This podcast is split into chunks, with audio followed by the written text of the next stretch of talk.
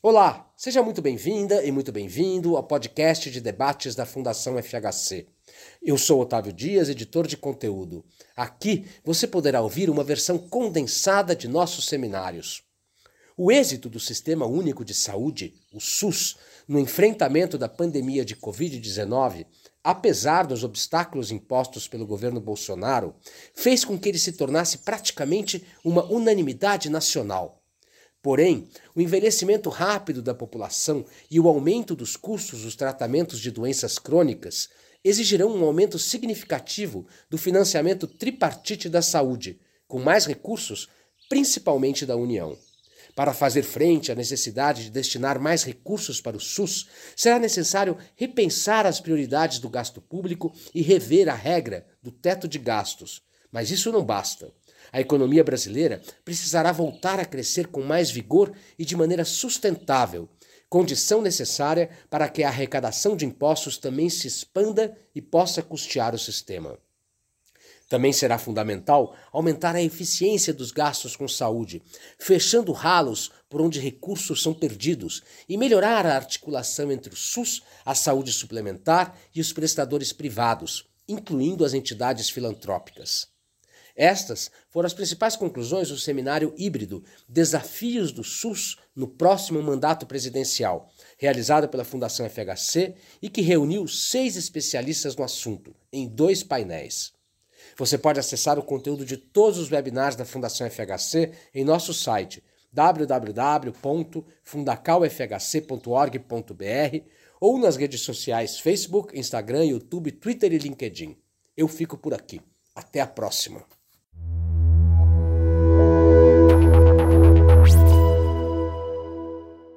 Eu vou fazer uma breve apresentação das pessoas que compõem esse painel, sobretudo para aqueles que nos acompanham uh, de longe. Obviamente, o que eu teria que resumir aqui a longa biografia de cada um, é, começando pelo André Médici, que é economista, consultor internacional em temas de economia e gestão da saúde, diretor da Universal Health Monitor e membro do conselho da United States Health Alliance e trabalhou eh, como coordenador do grupo de financiamento da Comissão Nacional de Reforma Sanitária no Brasil eh, e contribuiu para o desenho do, eh, do SUS e foi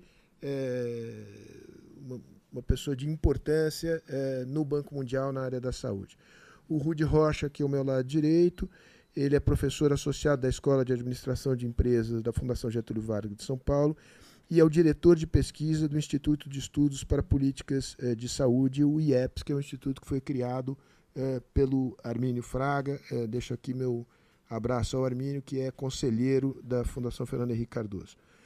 E temos também a Vera Valente, que é diretora executiva da FENA Saúde desde 2019, trabalhou no Ministério da Saúde, trabalhou no projeto de lançamento do cartão SUS, tem uma extraordinária experiência também no setor privado, foi head regional de biosimilares da Merck, é, da Comissão de Governança de Saúde do IBGC, é advogada e engenheira formada pelo, pela UNB. Sem maiores delongas, é, eu vou pedir ao André que faça a primeira intervenção. É, por 10 minutos, André, é, sem maior rigidez, mas eu vou fazer aqui o papel chato de controlar o teu tempo. A palavra é sua, por favor.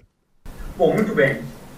Então, saindo é, diretamente para o tema, que é o desafio para o fortalecimento do SUS no próximo mandato, é, eu gostaria de, primeiro, é, dizer algumas questões mais básicas. Né? Primeiro, o, o roteiro dessa apresentação ele está baseado em quatro pontos. Primeiro, é o fato de que todos reconhecem, não existe ninguém que possa ser contrário do SUS. É, se a gente analisar uma perspectiva histórica, basicamente dos últimos é, é, 30 anos, é a melhor política social brasileira. Né? Isso é induvidável. Mas o SUS tem uma série de desafios, esses desafios que basicamente são a base pelo qual nós podemos discutir políticas para o futuro. Né? É, temos ainda algumas propostas para enfrentar é, esses desafios que são basicamente consensuais que vão se acumulando ao longo do tempo, é, sem que é, especificamente nenhum governo tenha tido a capacidade nos últimos anos de endereçar esses problemas. E é, o último ponto seria trabalhar um pouquinho com a resposta do, do, dos programas que os candidatos têm colocado em relação a isso. Né? Bom, por que, que o SUS é a melhor política social brasileira? Eu diria que, primeiro, porque ele aumentou o acesso da população aos serviços de saúde e teve fortes impactos nos indicadores de saúde, principalmente da população mais pobre. Né? Nós sabemos exatamente que antes do SUS existia um total vazio assistencial para pelo menos 60%, 70% da população brasileira. E o SUS ele tentou, de alguma forma, resolver esse tipo de questão. Né? É, ao mesmo tempo, ele garante, garante, constitucionalmente um financiamento público tripartite dos gastos de, de saúde da população. Né? Tanto a Constituição como a legislação é, é, infraconstitucional que seguiu, né? É, ela define basicamente que União, Estados e municípios têm que dar sua contribuição específica no financiamento do SUS. Mas todos sabem que essa contribuição não tem sido, de qualquer forma, aquela que deveria ter sido. Então, essa é uma questão que vamos discutir também.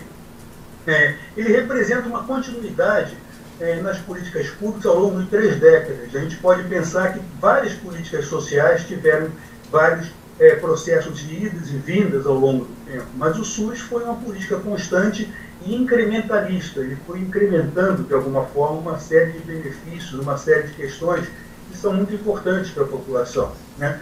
Ele criou, e essa é uma questão muito importante, um forte crescimento do acesso à saúde básica, atenção primária e medicina da família.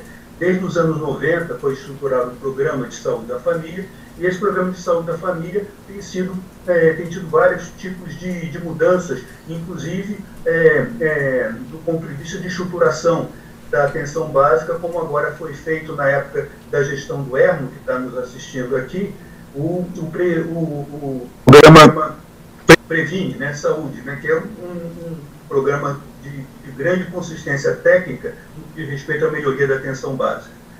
É, e com isso ele trouxe também melhoria nos indicadores. Né? Só para dar é, é, uma outra questão também, quer dizer, existe uma grande capacidade de resposta né, do SUS. Eu acho que esse é um exemplo de como o SUS é, resolve, é, resolve, os problemas nessa questão, como demonstrou na pandemia. Quer dizer, o SUS ele teve uma, uma dificuldade no início em função da organização do processo, mas ele teve, ele conseguiu dar uma boa resposta à capacidade de organização. Então essa é uma questão também muito importante. Nós podemos ver, basicamente, por exemplo, que as taxas de mortalidade infantil, se a gente pega dos anos 80, antes do SUS, até 2020, elas se reduziam mais de é, praticamente quatro vezes. Né? Isso foi um ritmo muito mais intenso do que aconteceu nos países da América Latina. A gente vê, por exemplo, que a América Latina, como, como média, em 1980, tinha uma mortalidade infantil mais baixa que o Brasil, mas, de alguma forma, hoje em dia, ela tem uma mortalidade mais alta. E, é, em relação aos países do OCDE, houve uma redução, basicamente, também em torno de, de, de, três vezes, mas o SUS, essa redução foi muito mais intensa, foi quatro vezes. Então, isso mostra basicamente esse tipo de processo. Na questão específica da mortalidade materna, nós podemos dizer que o desempenho ainda é bastante um pouco mais precário. Essa é uma questão que eu acho que o Brasil tem que melhorar, mas de qualquer forma os indicadores mostram, é, pelo menos entre até 2017, né, uma pequena redução. Né? A redução, nesse caso, foi maior, tanto na América Latina, em termos proporcionais, como também dos países da OECD. Quais são os principais desafios do SUS? Eu diria que o primeiro dele é a insuficiência no financiamento e necessidade de aumentar recursos. Se a gente observa que eu fiz esses dados mostrando aqui os gastos federais em saúde per capita é, no conceito é, ASPES, né, e eles são, são basicamente é, deflacionados, né, é, pelo IPCA é, a, até um valor de 2021, né, nós podemos mostrar que, basicamente, houve um, uma flutuação nos últimos, na, na, década passada, desse valor. Dizer, com a crise, a gente teve uma crise no, no governo Dilma, aqui 2015, 2016, onde houve uma redução desse gasto per capita e, basicamente, é, houve um crescimento a partir de 2020 por causa da questão da pandemia. Boa parte desses gastos aqui representam os gastos com a pandemia, mas com perspectivas também a decrescer, né? É, hoje em dia, se a gente pensar objetivamente, nós estamos falando em 160 bilhões de reais é, gastos por SUS. Mas se nós fôssemos aplicar aquela regra constitucional dos 30%, é, é, que foi feita logo no, no, início, quando se discutiu o orçamento da Seguridade Social, nós deveríamos ter pelo menos 260 bilhões de reais é, é, associados ao, só aos gastos federais do SUS. Como consequência desse processo todo, eu acho que isso é uma coisa importante, houve um aumento da contrapartida dos estados e municípios nesse processo, mas essa é uma questão complicada. Outro dado importante, a gente mostra basicamente como é que o Brasil ele tem uma participação é, do, dos gastos totais, é, é, dos gastos públicos nos gastos totais de saúde, muito baixa comparada, por exemplo, com outros países. Então, a gente colocou aqui o exemplo do Canadá, o exemplo do Peru, até o exemplo dos Estados Unidos, que todos é, é, é, taxam como um país de privatizado de saúde, totalmente privatizado, mas, na verdade, ele tem uma participação do financiamento público que é maior do que a participação que tem o Brasil. O Brasil tem 41%, os Estados Unidos 51%, Peru 63%, o Canadá 70%. Então, é, essa é uma questão que eu acho que está na raiz de grandes problemas. Mas ali, associado a isso, existe uma grande ineficiência e falta de foco no uso dos recursos públicos. Né? É, uns estudos que foram feitos pelo Banco Mundial né, é, é, em 2013 e agora em 2017, recentemente, é, nós publicamos um, um, artigo com Edson Araújo na Revista Brasileira de Economia de Saúde que mostra isso. Né? É, é, há uma grande ineficiência no, no, nos recursos do SUS e uma parcela substancial dos recursos do SUS é perdida por conta dessa ineficiência que a gente tem dentro da alocação dos recursos públicos. Né? Existem baixos níveis de integração e articulação da saúde suplementar e dos prestadores privados. Eu acho que a Vera pode falar um pouco sobre isso também, ela vai, durante tra trabalhar um pouco com essa questão, mas esse é um tema muito importante que deve ser, de alguma forma, levado em consideração é, nós temos dois sistemas e a articulação desses dois sistemas poderia resolver muitos problemas e focalizar muito mais a atenção do SUS naquela população que não tem condições de pagar pelo serviço de saúde, que não tem acesso. Então, uma, uma perspectiva pragmática deveria levar em consideração esse tipo de questão também. Né?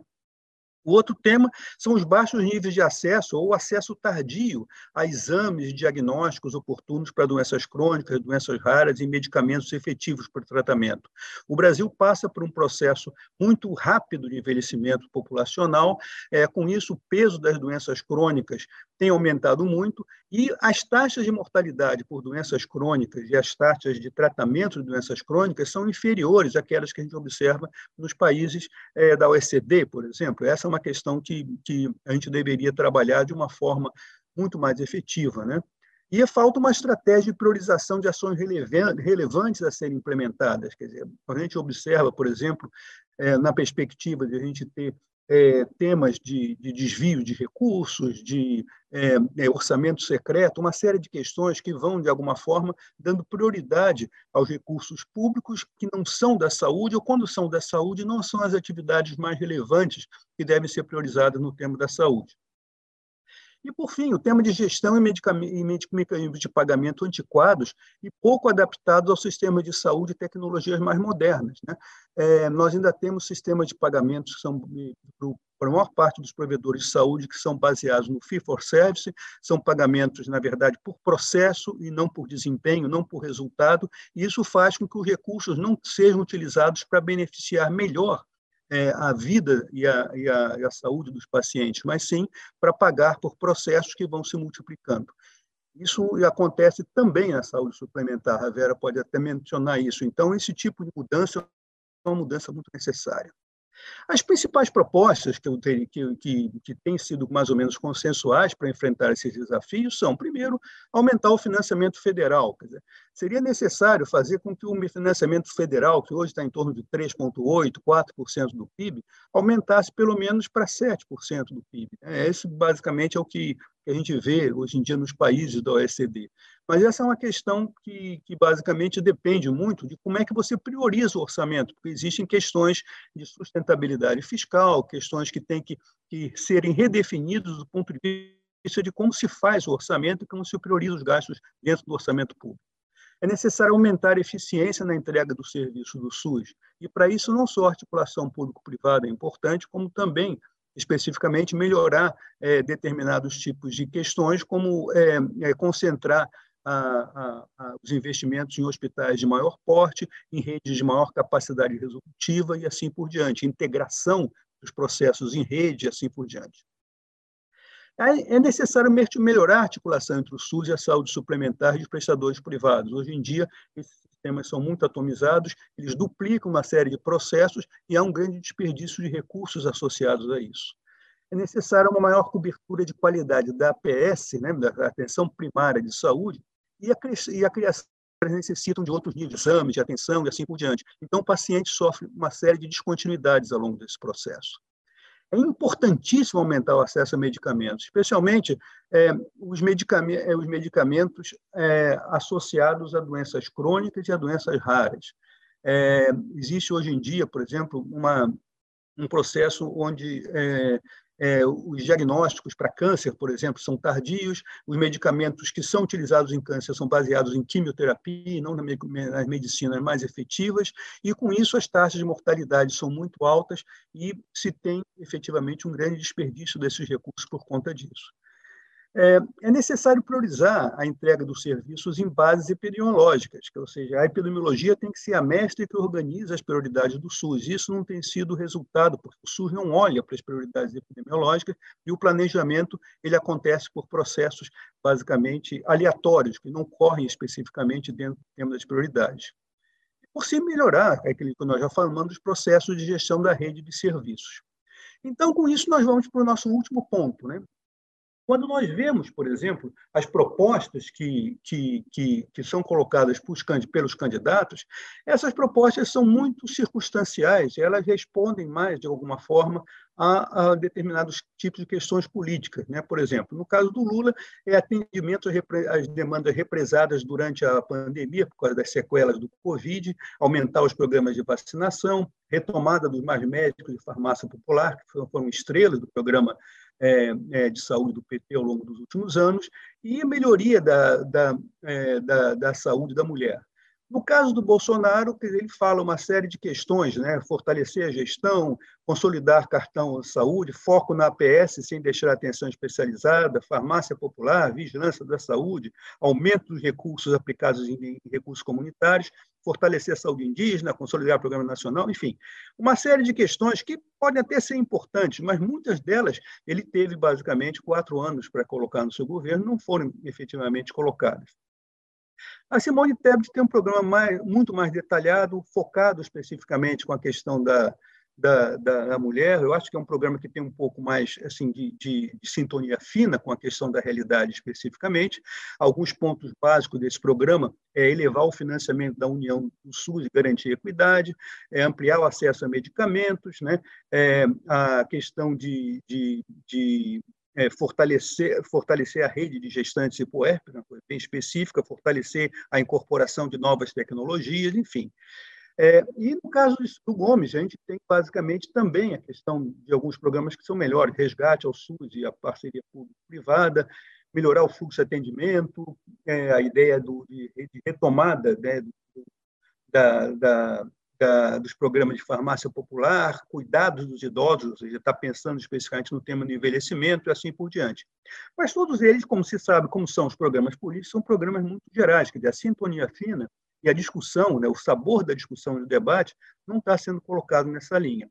Então, como conclusões, eu diria, quer dizer, nesses dez minutos que eu tive aqui, que os programas dos candidatos com maior é, preferência eleitoral, Lula e Bolsonaro, não dão a devida ênfase aos temas de financiamento e melhoria da eficiência, que são os dois principais gargalos do SUS, na minha opinião. Temas como a priorização das ações do SUS sobre base de evidências epidemiológicas não são mencionadas por ninguém, ou seja, ninguém coloca a epidemiologia como mestre da organização do SUS. Parcerias entre o setor público e privado somente aparecem com destaques nos programas de Ciro Gomes e também do Bolsonaro. Mas todos os candidatos reconhecem, por exemplo, necessidades importantes, como retomar a estratégia de imunização, incorporação de tecnologia, e também a questão da necessidade de medicamentos da população é mencionada por todos os programas, mas pouca ênfase tem sido dada aos medicamentos inovadores para doenças crônicas e doenças raras, como a questão do câncer. Se a gente observa, por exemplo, o desempenho do Brasil em, em temas como câncer, o Brasil é, tem um grande, uma grande deficiência por, por, por ter diagnósticos tardios da população, o que faz com que as populações entrem basicamente num estágio avançado de câncer, e o tipo de tratamento é um tratamento ainda muito antiquado, porque não está baseado nessas medicinas mais inovadoras, o que leva a uma alta taxa de mortalidade. Bom, então seriam basicamente esses temas. Eu acho que eu tenho, espero que eu tenha aproveitado bem esses 10 minutos e dado algumas pinceladas das questões que são mais importantes para vocês nessa discussão. É, muito obrigado, então. Muito bem, gente. Obrigado, então. Vou, eu vou seguir, na verdade, um roteiro bem, bem parecido é, com o roteiro do, do, do André e vou reforçar algumas mensagens, trazer algumas que, enfim, é, que sejam complementares para alimentar esse debate. Então, um roteiro aqui básico, passa por um, por um pano de fundo. Só falar rapidamente sobre o sistema de saúde e o SUS nesse contexto. É, é, evolução, evolução, e aí sim, é, para além desse pano de fundo, começar a entrar um pouco sobre perspectivas para o futuro. É, como é que está a evolução das necessidades de financiamento? Eu vou pegar um foco mais sobre financiamento e, e as restrições fiscais, a nossa capacidade de fazer frente a isso dando uma perspectiva um pouquinho mais macro, né? E naturalmente vão surgir algumas tensões à frente. É, e eu vou usar essas tensões para é, montar, enfim, uma agenda um pouco mais micro aí de reflexões e, e, e listagem de desafios e riscos. É, e como um, um, aluno bem CDF, Sérgio, eu vou me até ao roteiro aqui.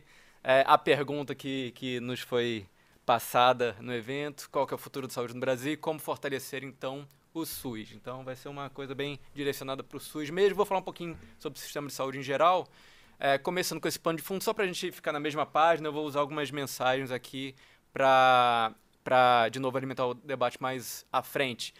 Grosso modo, que é um sistema de saúde, em um tweet aqui, né? É, basicamente, um sistema de saúde ele é formado por três grupos de atores, é o segurador, paciente e os provedores, e, sobretudo, regras que regulam a relação entre esses atores. Segurador aqui não necessariamente é uhum. Bradesco, a Milsa de For, é o SUS também, o NHS, assim por diante. É, e, e, enfim, os provedores aqui são todos né, hospitais, médicos, etc. Entre segurador e paciente, regras de financiamento fundamentais. Entre segurador e provedor, regras de pagamento. Entre paciente e provedor, regras de acesso super, super complicadas. Lembrando aqui uma mensagem importante: Cada alteração em cada um desses pacotes de regras gera efeitos de equilíbrio geral sobre todas as outras, e para complicar um pouquinho mais, a gente pode ter provisão, financiamento público-privado para tudo quanto é lado. Né? E essa é, a, é, a, é, o nosso pano de fundo aqui. É, como que está, enfim, se passar aqui, acho que parou de passar. Pronto. Muito bem. Como é que está o Brasil? É, nessa situação? É, bem, Brasil, a gente, eu não, não vou também chover no molhado, a gente sabe qual o sistema de saúde que a gente tem, é, e dada essa dificuldade, apesar das dificuldades, como que a gente tem evoluído. Então, vou também na curva. Como que a gente está pré-pandemia, 19, um pouquinho acima da curva.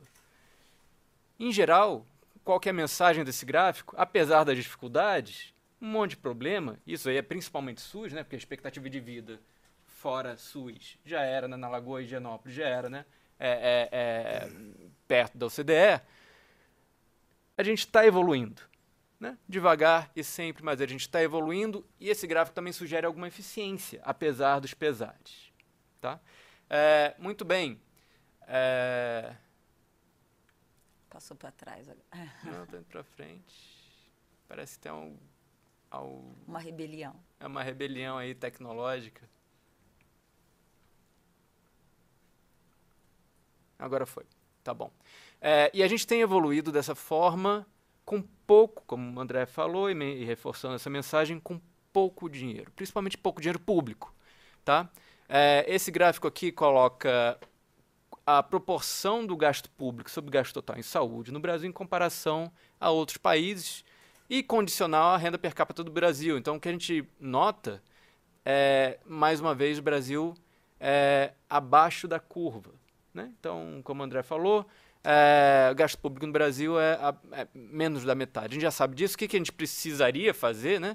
A gente precisaria, eventualmente, com um ponto, um e meio acima a mais de PIB, subir para ficar na média em comparação aos nossos parceiros, principalmente a América do Sul, etc. E depois, conforme o desenvolvimento progride, a gente faz o catch-up com países da OCDE e mais ricos. É, por que, que gasto público é tão alto em saúde? Né? Claro que tem um componente histórico, pós-guerra, a gente sabe disso, mas, sobretudo, o Estado entra de uma maneira muito forte, é, corrigindo inequidades e corrigindo ineficiência, regulando forte, já que é um setor, ao contrário de vários outros mercados por aí, cheio de assimetria de informação e, sobretudo, falhas de mercado. Então, a presença do Estado em saúde é muito, muito forte. A gente está abaixo, e não só isso, quando a gente leva em consideração que a gente tem o SUS, a gente está relativamente é, ainda mais abaixo é, da curva. Tá? Esse é o pano de fundo. Ou seja, mesmo para países de eh, semelhante renda per capita uh, a do Brasil, o nosso gasto público é baixo. Nosso gasto público é relativamente bastante baixo. Bastante baixo. Tá? É, esse é o pano de fundo. Agora vamos para o trailer, né, para os próximos é, é, capítulos.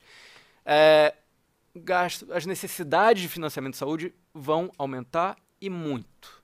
Né? Saúde é caro e não só isso, a gente está envelhecendo, ponto. É mecânico. Esse, esse paper aqui do Lancet só diz o seguinte: olha, é, de 2014 a 2040, o planeta gasta 10 tri de dólares com saúde, vai chegar a 24. Tá? Isso é uma projeção de gastos. O que a gente fez? A gente fez para o Brasil, a gente fez a projeção para o Brasil.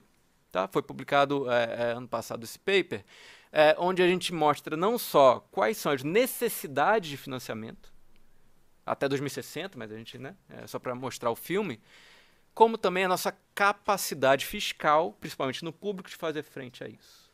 Tá?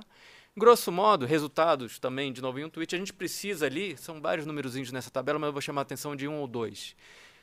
Para empatar o jogo e traduzir crescimento econômico em mais gasto de saúde, com alguma elasticidade, mas, sobretudo, é, fazer frente ao componente demográfico, ao envelhecimento da população, a gente vai precisar de cerca público-privado um pouco acima de 3 pontos do PIB. Só de componente demográfico a mais para cobrir na próxima geração um tri de reais. Tá? Para empatar o jogo. Componente demográfico é um terço dessa conta. Tá? 3 pontos do PIB. Chama atenção ali em uma das simulações é o seguinte: se a gente. É... Obrigado. Tecnológico aqui. É, se, se a gente crescer pouco, essa conta em termos de proporcionais ao PIB sai mais cara. Por quê? Simplesmente porque a gente vai precisar de mais esforço para cobrir o componente demográfico, que vai começar a ficar mais pesado né, no, no, esforço que a gente vai ter que fazer. Então a gente tem que crescer a economia também, né, para conseguir segurar o envelhecimento da população. Muito bem, essas são as necessidades de financiamento. A gente vai precisar de dinheiro. Ponto. Né? Agora, como é que estão é, as projeções de da nossa capacidade de fazer frente a isso. E aí a gente entra com algumas simulações que estão pequenininhas em alguns lugares, eu, eu, eu, eu, sumarizo aqui. É, principalmente se a gente olha para o público e a gente coloca um cap no gasto federal, o que, que acontece nos próximos anos? E se a gente coloca um cap público, total? Ou seja, só recompõe a inflação. Né? E se a gente é, é, só permite né, recompor o gasto demográfico? Né? O que, que acontece com proporção público-privada? O que, que acontece com gasto federal dentro do público, estados e municípios? Esses gráficos dizem o seguinte: se a gente coloca um cap público só recompondo inflação, é, em uma geração a gente chega com gasto público em 20% do gasto total em saúde, o que significa a média de países da África subsaariana. Em outras tá? palavras, quer dizer, a manutenção do teto de gastos, tal como ele é estabelecido por, pela emenda constitucional número não sei quanto, digamos, no longo prazo, resultaria numa redução do gasto público em saúde a 20% uh, do total.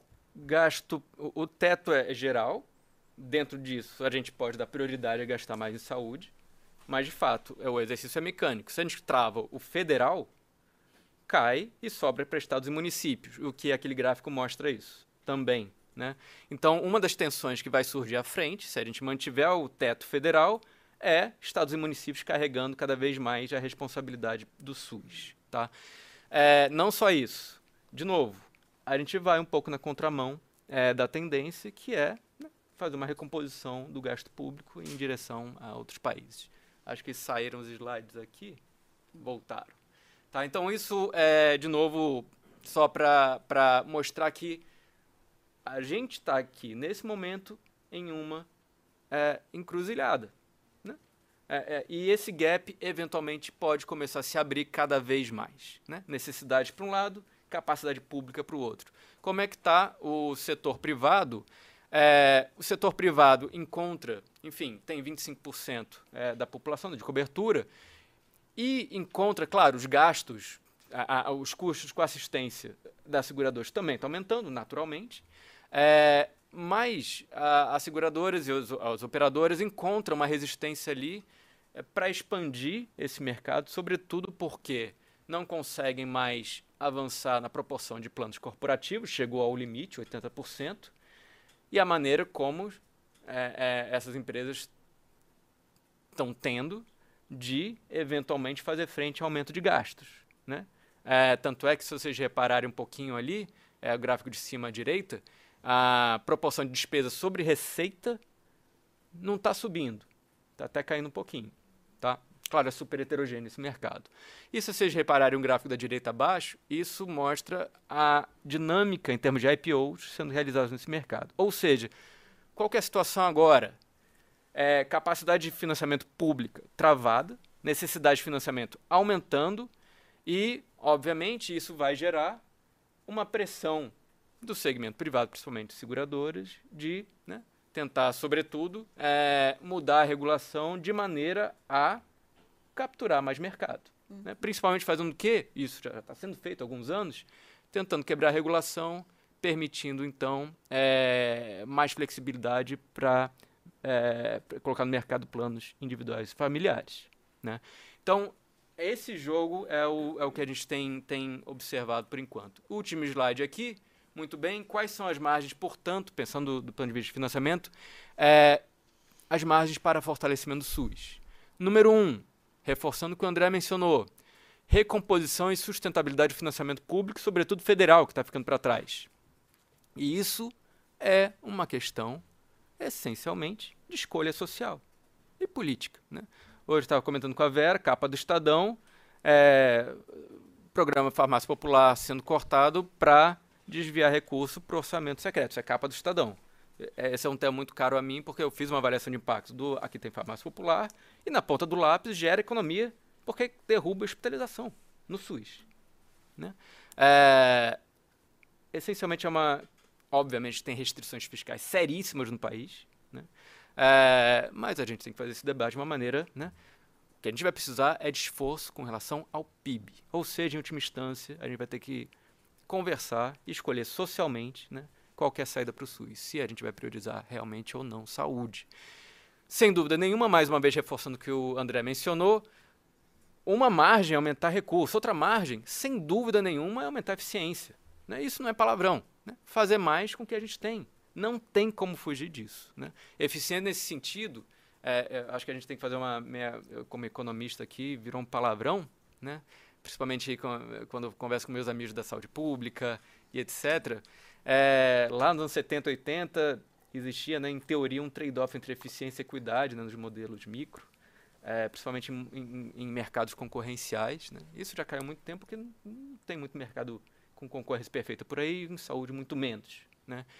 É, uma boa regulação pode aumentar a eficiência sistêmica. Né? Uma melhor articulação público-privado pode aumentar a eficiência. Né? E a gente pode sem dúvida nenhuma, e aí eu menciono os temas específicos, entrando só em um pouquinho, alguns pontos aí de agenda mais micro, né? a gente pode aumentar a eficiência em várias margens dentro do SUS. Por exemplo, avançando finalmente, se possível, na regionalização, na coordenação desse esforço de alocação de recursos, não em nível super descentralizado, como hoje em dia continua acontecendo, em nível municipal, mas ao nível de uma região de saúde. Isso é óbvio, muito embora essa entidade na nossa federação não exista. Né? Então, o Ministério Público não sabe o que é uma região de saúde. E não é para saber mesmo, porque não existe.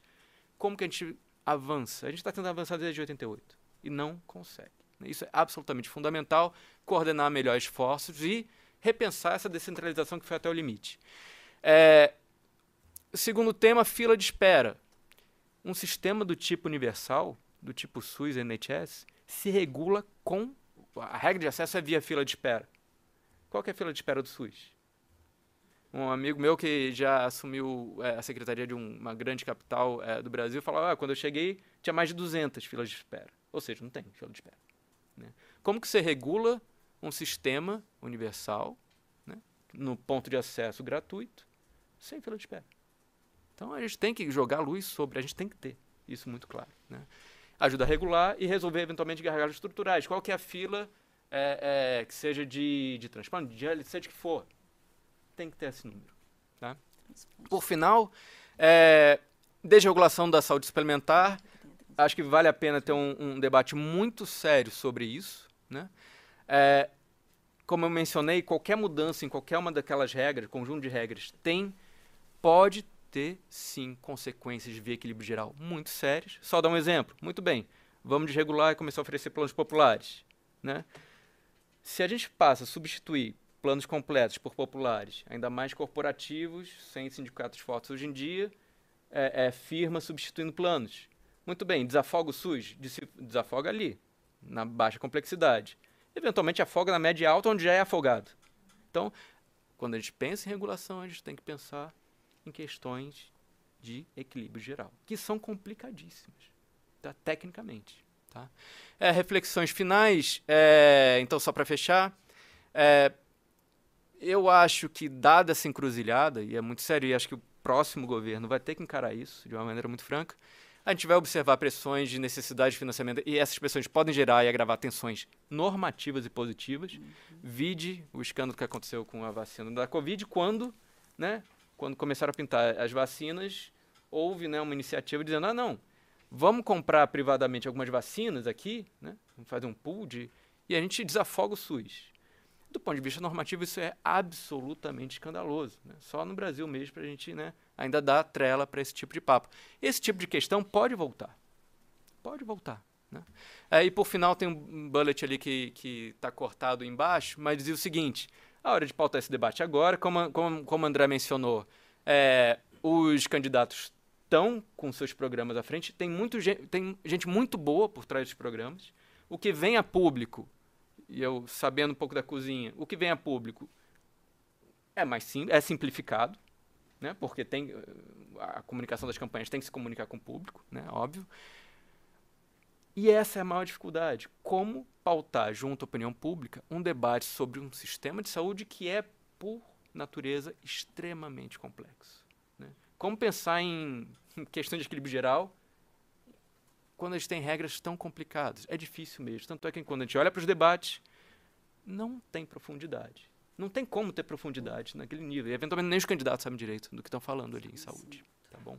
Então, é um debate muito necessário, muito complicado e a hora é agora, porque esse filme está correndo. Muito por conta disso, obrigado, Sérgio, é, e parabéns por organizar o evento. Obrigado você, Rude. É, aprofundou temas aqui levantados é, pelo André. Agora eu passo a palavra à Vera.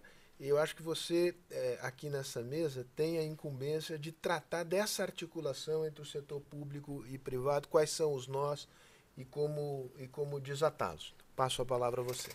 Então, bom dia a todos. É, jogaram várias bolas para mim, né? vou tentar bater A maioria algumas. delas bem quadradas. é, é, agradeço aí a Fundação... Tá, tá ok? Tá. Não. Agradeço à Fundação o convite.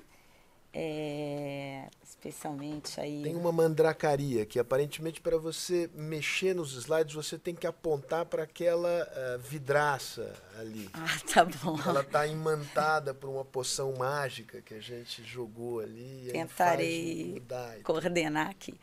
Então agradeço aí, Sérgio, o convite, ao meu amigo André Médici, infelizmente não está aqui pessoalmente. até tentei, falei, poxa, André, você podia vir para cá, tá com a gente, né? E aí, um prazer, Rude, estar tá participando desse debate, até complementando um pouco a, o meu currículo, né? Eu, além do cartão SUS, eu fui responsável pela implantação da política de medicamentos genéricos na Anvisa. E aí eu brinco, né, que eu tinha a missão de ampliar acesso a medicamentos, a tratamentos. Eu acho que foi uma missão bem cumprida para aqueles que podiam comprar medicamento. Né? Hoje é mais de 30% do mercado. E agora eu me considero na missão de ajudar a ampliar acesso ao sistema de saúde, né? acreditando muito na complexidade, no tamanho do Brasil, os desafios de financiamento da saúde, a gente precisa muito da complementariedade. Tá ruim? Eu não estou. Não, é. não, eu estou encanado, resolvi colocar mais perto. Tá. Se tiver eco, avisa. É a complementariedade dos dois sistemas. Então, eu vou tentar bater algumas bolas e. É, ó, passei no primeiro. Então, eu sou diretora executiva da Fena Saúde desde 2019. A Fena Saúde existe desde 2007, Federação Nacional de Saúde Suplementar. Temos aí 14 grupos de operadoras, seguradoras, não seguradoras, que é responsável por 41% do mercado de planos de saúde. É, falando, já foi muito falado, né, mas eu acho que esse dado é, é fundamental como pano de fundo das discussões. A gente tem hoje uma situação em que a saúde privada cuida de 25% da população, com 60% do investimento total, do gasto total com saúde do Brasil. E o SUS, 75%, com 40% dessa despesa. Esse é um grande desafio. E quando você olha o per capita, até perguntei aqui, o meu está diferente porque eu estou olhando o gasto total, né? É, é, público, é, no federal, estadual e municipal. Você tem aí um per capita na saúde suplementar de dois mil e pouco, contra um de 1.300 no SUS é, mesmo com esses gargalos todos, né, especialmente no período de pandemia, a gente teve um crescimento expressivo do número de beneficiários. Aí mais de 3, 3 milhões de pessoas entraram na saúde suplementar após a pandemia, desde o período da pandemia, o que parece uma demonstração importante de que as pessoas estão buscando, aqueles que podem, né? É esse o grande desafio do Brasil, a complexidade. É capacidade versus necessidade, né? Você falou disso, né, Rude?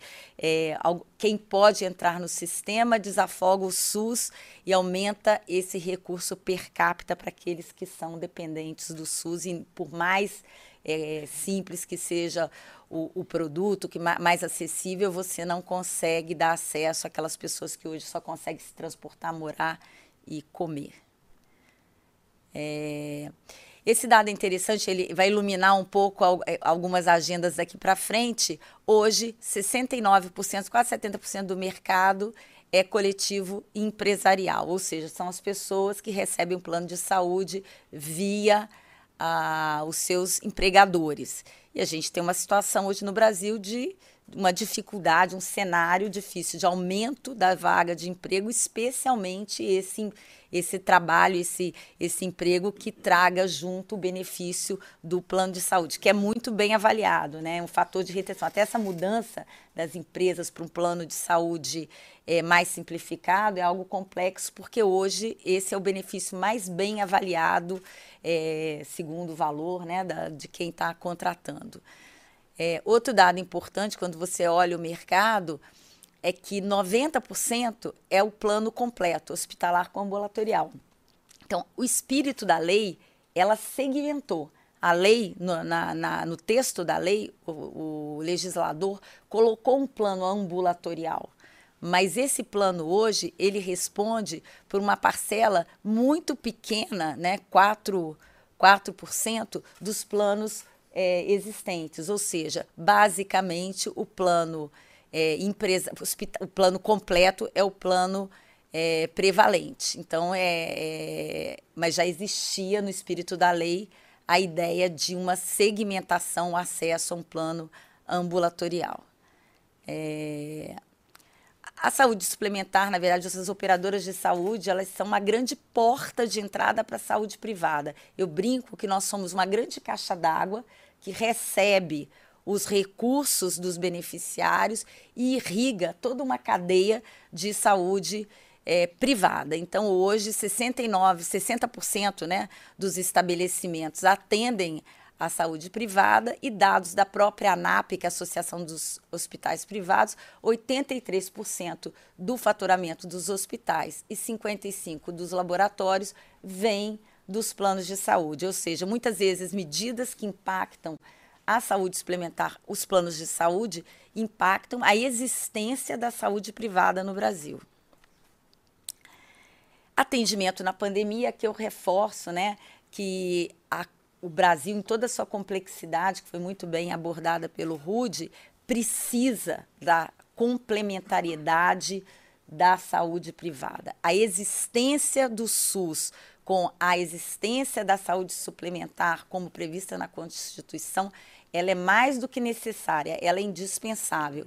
E a pandemia mostrou isso. Então, aqui tem dividido o período de Covid, os atendimentos regulares, né, que eram as internações não Covid, UTI não Covid, procedimentos não Covid, mas o investimento, o custo da saúde suplementar só com Covid foi de 30 bilhões de reais. Então, ao cuidar de 25% da população, você desonerou o SUS de 50, do atendimento a 50 milhões de brasileiros.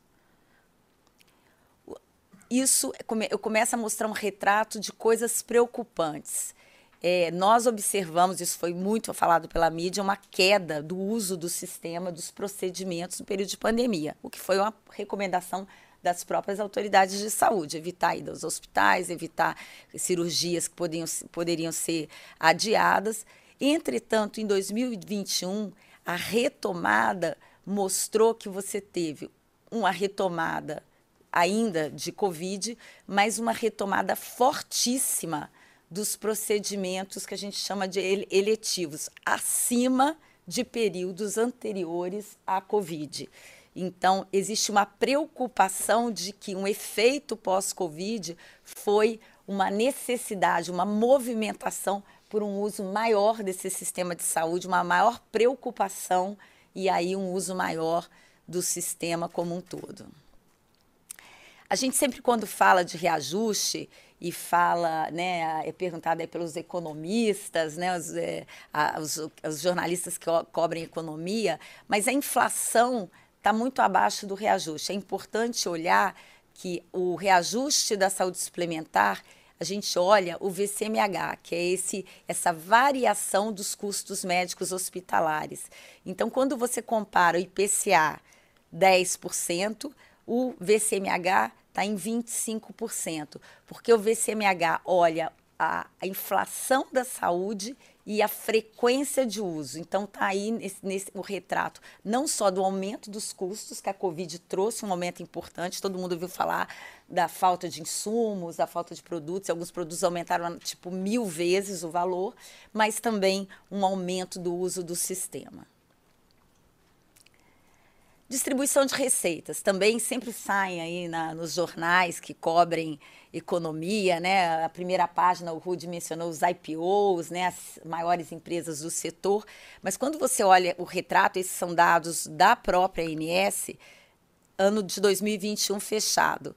Você realmente o setor fatura muito, dos, quase 240 bilhões em 21. Só que ele teve 86% de, dessa receita comprometida com as despesas assistenciais. Como eu falei, uma caixa d'água que irriga o sistema privado. Então, pagou hospitais, médicos, prestadores. 9% em despesas administrativas, 3% em despesas comerciais, 1,6% lucro imposto. Os planos de saúde em 2021, dados da INS, tiveram quase um bilhão de reais de prejuízo operacional.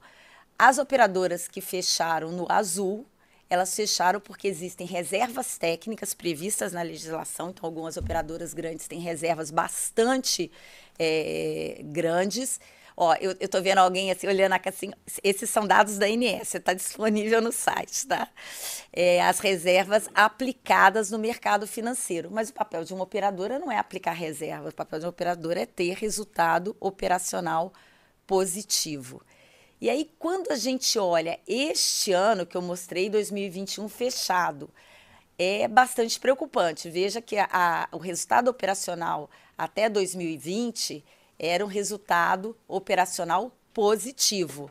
Você teve agora, esse último trimestre divulgado pela INS, segundo TRI de 22, um prejuízo operacional do sistema de 4,4 bilhões de reais. Ou seja, esse é um alerta, né? E por que, que eu gosto de mostrar esse alerta? Existem operadoras grandes, parrudas? Existem. Essas que estão na primeira página. São cinco. Só que o mercado brasileiro ele é formado por 694 operadoras. E quando você olha, as, as operadoras de pequeno porte, elas representam 56% das operadoras. Quando você soma as de médio porte, que vão até 100 mil beneficiários, a gente está falando de 80, 89% das operadoras. Então, você tem esse cenário. E aí, o que torna isso mais preocupante quando a gente olha o sistema de saúde? 76% das operadoras de pequeno porte e 80% das operadoras de médio porte, elas estão no interior do Brasil. Então, provavelmente são operadoras que são eh, constituem a única alternativa para quem está em determinadas localidades. Eu coloco isso para a gente olhar o sistema, para a gente olhar o conjunto do sistema, ou seja, medidas que impactam diretamente na saúde financeira das operadoras vão desaguar um efeito dominó inicialmente nas menores operadoras e que estão muitas vezes nas regiões é, que é, você só tem como opção alternativa o próprio SUS. E aí, quando você olha um outro dado da própria ANS, é, você olha, a ANS tem um índice que ela chama de índice combinado. Se o índice tiver em 100%, o jogo está empatando. O que eu faturo é o que eu gasto, que não é um objetivo de nenhum negócio. Quando ele é maior que 100, significa que eu estou gastando mais do que eu estou recebendo. Em 2019, esse índice combinado maior ou igual a 100 ele, ele é, você tinha 180 operadoras envolvendo aí 5 milhões de beneficiários. Em 2021, o número de operadoras foi para 191 e mais que dobrou o número de beneficiários. Ou seja, 11 milhões de beneficiários estão hoje, né, dados de 21, e eu estou mostrando que 22 a situação está mais complicada, estão hoje, são clientes de operadoras que estão com a sua saúde financeira abalada. Desafios de sistema de saúde do mundo inteiro. Isso foi muito falado aqui já. Custos. Depois eu estou aberta a perguntas, hein? Custos em alta no mundo inteiro. Isso não é um desafio brasileiro, é um desafio mundial, independente do financiamento ser público ou privado. E eu acho que o grande desafio do Brasil, independente da fonte de financiamento, ampliar acesso com sustentabilidade. E o custo aumenta no mundo inteiro, porque as pessoas vivem mais, muito bom, mas para viver mais com qualidade, elas precisam de mais acesso ao sistema de saúde, um acesso organizado. A mudança do perfil epidemiológico, o André falou aí do desafio do câncer hoje quase como uma doença crônica. E o maior desafio de todos, a gente vive mais, a gente tem tratamento para doenças que antes a gente não imaginava que poderiam ser tratadas. Você pode viver mais com mais qualidade, só que isso custa e custa muito caro, cada vez mais caro. Por quê? Porque as tecnologias têm ciclos curtos, elas, né?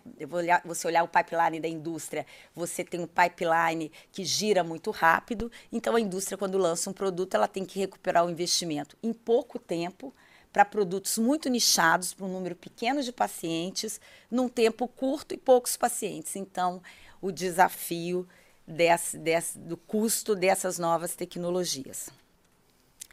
Desafios agora da saúde suplementar, mas que eu vou fazer a correlação com o sistema de saúde, porque o sistema de saúde é o SUS, que é previsto na Constituição, Sistema Único de Saúde, que tem a complementariedade da saúde suplementar. Então, nós defendemos, o Rude comentou isso, o segmento ambulatorial puro. A lei, quando ela criou, ela criou a ninguém está criando segmentação. A lei brasileira criou um segmento.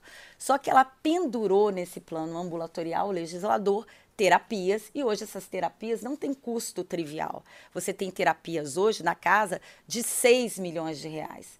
Então, esse custo faz com que aquele dado que eu mostrei, o plano ambulatorial, ele não é comercializado. Hoje, para vocês terem ideia, dados da UI, existem no Brasil 40 milhões, 40 milhões de cartões de benefício. O que, que vem a ser isso? Ah, uma empresa de telefonia, uma empresa que lança um cartão. Esse produto não é regulado, ele pode ser descontinuado a, a, a, qualquer momento. E a minha pergunta: se você tem plano de saúde, você vai comprar um cartão que te dá acesso a X consultas por telemedicina? Não.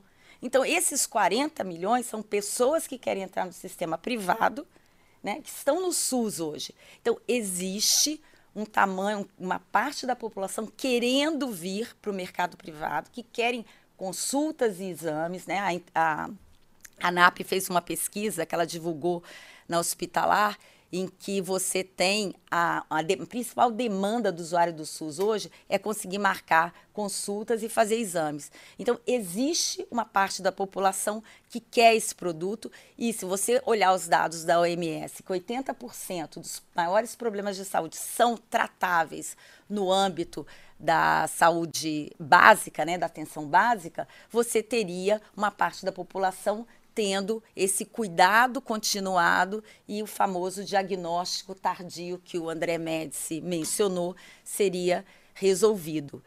É, outra coisa que nós defendemos, o, o, o Rude também mencionou, uma regulação dos planos individuais. Como eu mostrei, o plano individual também é um percentual pequeno. Se você tem um, um, um país em que a população que vai entrar no mercado via empregos é, formais que têm o plano de saúde como um benefício. Não tem um cenário de crescimento. Se você tem muita gente trabalhando na informalidade, trabalhando por conta própria, são pessoas candidatas a esse plano individual. O que, que acontece hoje? A ANS ela trabalha com uma média, ela bate no liquidificador os custos desse sistema e tira um reajuste. Esse reajuste, para algumas operadoras, por exemplo, verticalizadas, ele pode ser até maior do que ela precisaria para recompor os custos. E para outras operadoras que você pode escolher o hospital e que você tem o desafio hoje de não conseguir gerenciar eh, o custo desse prestador, o André também comentou isso, você, essa conta não fecha. Então, o que a gente defende é que exista a possibilidade de você mostrar os seus custos, esses custos sejam auditados. Né? O André fez um trabalho muito bom com relação a isso, que mostra que você pode trabalhar com, com um gap, com uma, um teto, acima desse teto audita-se eh, esses custos e você teria aí condições de ter, eh, prever eh, regionalização, diferenças de produto. Então a gente defende porque existe um desejo por esse produto e hoje ele é ofertado de forma muito tímida. Natureza do rol, a gente Estou acabando. Não, já estou acabando. Natureza do rol, a gente é, viu aí a discussão no Congresso Nacional, que o rol exemplificativo, não existe rol exemplificativo em lugar nenhum do mundo, porque você não tem nenhuma previsibilidade, você tem tecnologias cada vez mais caras. E como eu falei, o plano de saúde é uma caixa d'água. O que entra você tem que distribuir nessa, nesse fluxo. Quanto mais gasta, mais isso volta em termos de custos assistenciais. Mecanismo de coparticipação em franquia como moderador do uso, modelo de assistência baseado em hospitais, isso o André mencionou, é, fee for service, os desperdícios que dados mundiais podem chegar na saúde a 40%, fraudes, o sistema teve uma amplificação a partir da pandemia na fraude, uma sofisticação, uma indústria de fraude, isso sai do bolso de todo mundo. A falta de interoperabilidade de dados, é, você tem desperdício, né? você não tem um prontuário eletrônico, alta interferência do poder legislativo, tentando passar por cima o papel da própria agência que foi constituída em lei, judicialização, terminando nossa agenda de ampliação de acesso e sustentabilidade. O plano ambulatorial, a revisão das regras de reajuste, a interoperabilidade que beneficia essa conexão com o próprio SUS, que traz economia para o sistema como um todo. Telesaúde se mostrou super importante. Eu tenho certeza que o Raine vai falar disso daqui a pouco. Estímulo à atenção primária, como o André mencionou o rol sendo taxativo, um processo criterioso, como acontece no mundo inteiro, para avaliar tecnologias, uso consciente do plano, prevenção combate, e combate às fraudes e revisão das regras de franquias e coparticipação como moderadoras de uso. É isso. Vera, Obrigada. Obrigado. Eu queria fazer, antes de falar, nós temos um pouquinho de tempo aqui antes de, da hora do recreio aqui. Eu sei que tem pessoas aqui que pelas tem care... gente que ficou, é, é, é, agucei alguma... É, é, eu só queria aqui firmar um compromisso com vocês todos, porque eu, eu olhando é, esse quadro que vocês traçaram, é um quadro, é, dizer que ele é preocupante é um, é um eufemismo. Né? Porque você tem, eh, de um lado, eh, necessidades ditadas pela mudança demográfica eh, e, e, e também por aumentos de custos associados a, a, a novas tecnologias, que são aspirações da população. Isso caminha numa certa direção. E a capacidade de financiamento, não só pública, mas também privada, por outro lado, com graves problemas.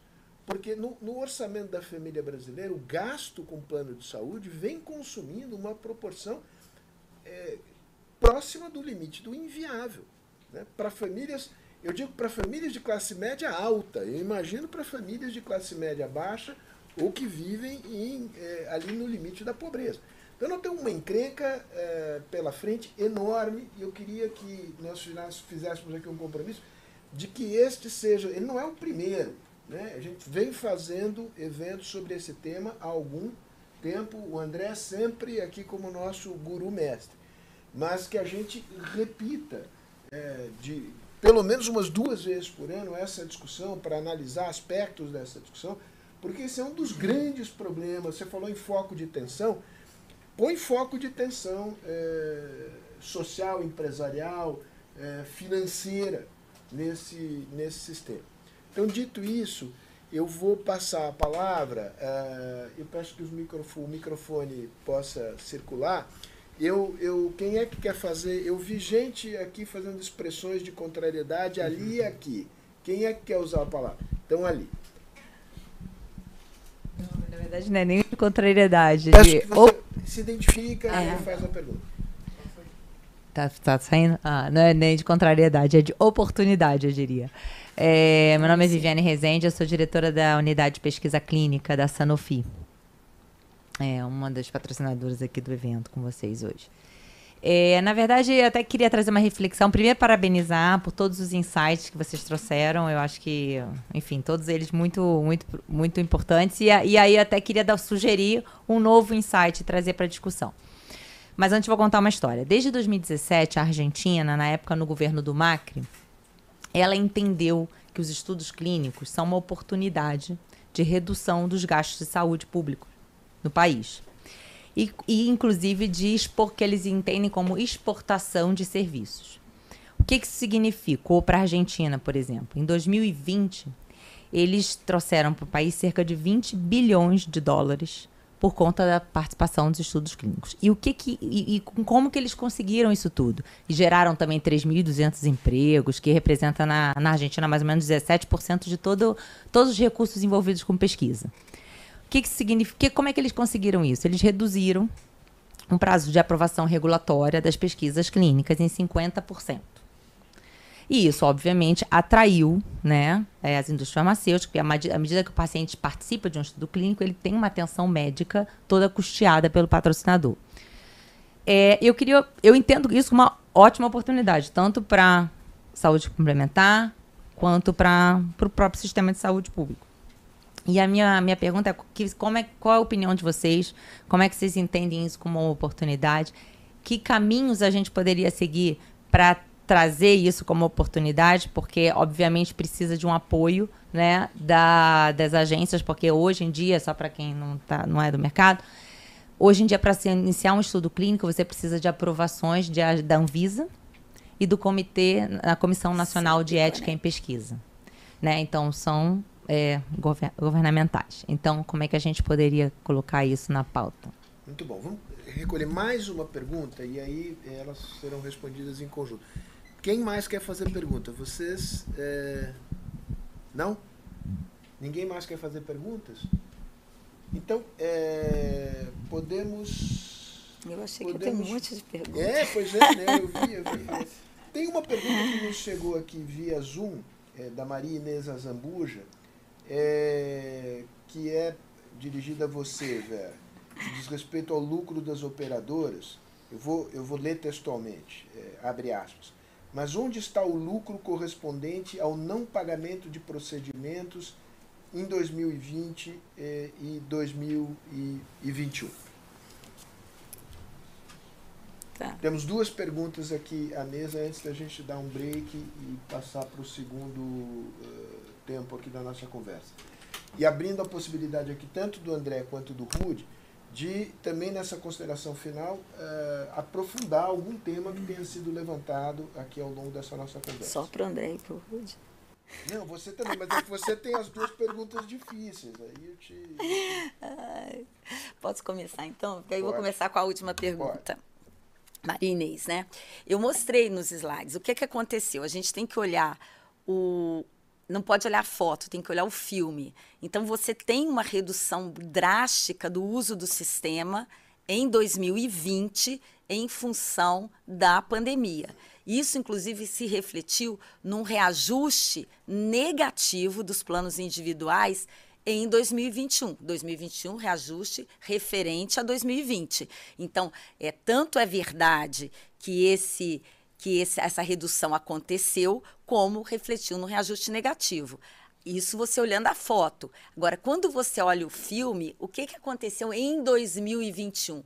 Né? Ah, em 2021, você teve uma retomada dos procedimentos eletivos, como eu mostrei naquele slide, acima até de níveis de 2019, quando não existia a pandemia, e a gente teve um custo de Covid muito maior do que antes. Por quê? Foi a época que faltaram os insumos, que faltaram ah, os, os, é, a, os acessórios de proteção, e isso levou a um custo de internação, a um custo de tratamento bem superior. Eu tenho esses números, eu não trouxe, porque senão eu ia falar muito mais do que devia, bem superior ao período inicial da pandemia. Então, sim, é, teve uma, uma, um efeito importante, tanto que o, o, o, reajuste foi negativo, mas depois isso foi retomado em níveis muito maiores, o que mostra esse resultado negativo das operadoras. Com relação à primeira pergunta, é, eu fui diretora da Interfarma também, né? Que tem as, as, as indústrias de pesquisa. Essa é uma discussão setorial importante, né, que não conseguiu avançar tanto. Né? Você tem uma regulação no Brasil de pesquisa clínica muito desfavorável. Eu lembro que essa era uma agenda da própria Interfarma. Como desatar esse nó? Eu acho que numa janela de oportunidade, eu considero uma janela de oportunidade, eu entendi isso na fala do Rude também, quatro anos de um novo governo, de uma nova legislatura, eu acho que mostrar isso, eu acho que é muito importante, é, tanto a saúde suplementar tem interesse, quanto o SUS tem interesse, mas o que intimida né, a vinda das pesquisas é que você tem uma regulação tão restrita, né? As instâncias de aprovação era CEP, CONEP, né? Tão, tão demoradas que vocês já terminaram a pesquisa em outro país e aqui não conseguiu começar. Então, eu acho que, como setor, é muito importante vocês terem essa agenda, porque eu acho que ela é de todo interesse do país. E já fazendo minhas considerações finais, vamos fazer mais debate. Eu acho que a gente pode até recortar alguns temas específicos, porque saúde precisa de muitas ideias a partir dessa nova. Vera, se você me permite, eu queria aqui sugerir uma. Por favor. Bom dia. Uh, tá funcionando aqui? Tá funcionando. Eu sou o Erno, eu vou falar depois, mas eu já estou me aproveitando para falar mais tempo que os outros, né? É uma estratégia de ocupação é de espaços. A sua fama te precede. É, eu sei. aqui a primeira vez, a sua eloquência é. É, não, é mas eu, eu, pretendo ser muito mais moderado elogio, dessa é. vez. Uh, eu queria só aproveitar um pouco essa discussão. Eu acho que o Brasil tem muito mais vantagens que a Argentina em surfar essa questão de poder trazer uh, atividades de pesquisa que beneficiem as pessoas e, com isso, tragam também conjuntamente a possibilidade de avanço tecnológico, inclusive de produção industrial na área da saúde aqui. A Argentina, se eu sei bem, não fez um cartão SUS no início do século e não fez uma reforma do financiamento da atenção primária, como agora em 2019, na qual a gente tem 162 milhões de pessoas dentro de um sistema de dados, com dados completos, demográficos, telefone, endereço, dados de saúde, dentro do Ministério da Saúde. E uma das grandes vertentes de pesquisa hoje é trabalhar com pesquisa de dados reais, nem é ensaios clínicos, é dados reais, é olhar esses dados e com esses dados, junto com a indústria, obviamente seguindo todos os preceitos éticos né, que regem a nossa atividade de pesquisa, eu sou um pesquisador em saúde, a gente pode ter pesquisas acontecendo só com observação dos dados reais que estão uhum. disponíveis no Sistema Nacional de Saúde Brasileiro. É o maior banco de dados de saúde do mundo, está no Brasil hoje, 162 milhões de pessoas, 72 milhões delas são vulneráveis, uma uh, heterogeneidade étnica do brasileiro que traz um grande benefício para a indústria poder ver o efeito dos seus tratamentos em subgrupos populacionais completamente distintos, que outros países não têm, né, como uma vantagem operacional para a pesquisa. Claro que isso não pode ser entendido como a gente está fazendo o uso do SUS como um laboratório, porque não é uhum. isso. Esses ensaios clínicos não são de testagem de medicamentos, né? Esses ensaios clínicos são ensaios clínicos de fase final, de uh, verificação de efetividade já foi realizada e estão vendo alguns efeitos adversos, adesão, dados de vida real. Então, essa é uma oportunidade inacreditável que o Brasil não utiliza. E falar disso dentro do prédio do Ministério é um pecado. Eu não sou religioso, eu sou ateu, só para constar que esse conflito de interesse eu não tenho. Eu tenho todos os outros, mas. Eu e Colorado. Ah, eu abandonei o futebol, eu só estou aderindo aos conflitos de interesse privados mesmo no momento. Erno, excelente comentário. A gente não vai poder se estender muito aqui, porque de fato, senão eu, eu invado o outro painel e complico o horário dos outros expositores. Mas eu queria Pode deixar um, tempo ali um espaço, é, já o, o juiz vai descontar aqui. O, o Rude, eu queria dar espaço para o Rude e para o André para suas considerações finais. Eu comi uma bola no início que foi não apresentar as empresas que nos apoiam. E quando eu vi a Sanofi aqui, eu falei, opa, deixa eu me redimir desse pecado. Né? Então eu queria agradecer a todas as empresas, em particular a, a Sanofi e enfim, nossa gratidão aqui pelo apoio que nos dão ao longo de toda a programação de seminários. Eu peço para o André voltar à tela e vou pedir para o Rude fazer as considerações finais eh, e depois eh, o André para a gente poder fechar o, o, primeiro tempo do jogo. Rude, vai você. Já está lá. O André está aí? Ele está aqui, ó. O André. Estava no meu flanco esquerdo. Mas você está com o, o microfone desligado. Não, não, meu microfone está ligado. Então, Se vocês quiserem. Por favor, vamos lá, estamos te escutando. Ok, perfeito.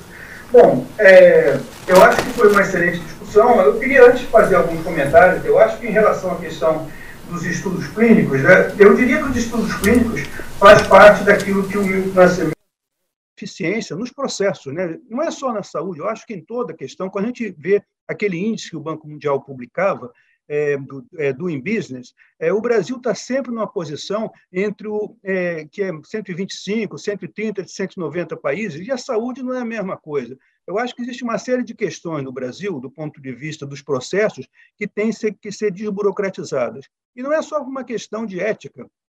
Porque a questão da ética, eu acho que os outros países também, também é, respondem, principalmente é, os países da OECD, né, os Estados Unidos, eles têm princípios éticos que eles vão, vão seguindo também, e tem muita fiscalização em relação a isso também, não resta dúvida.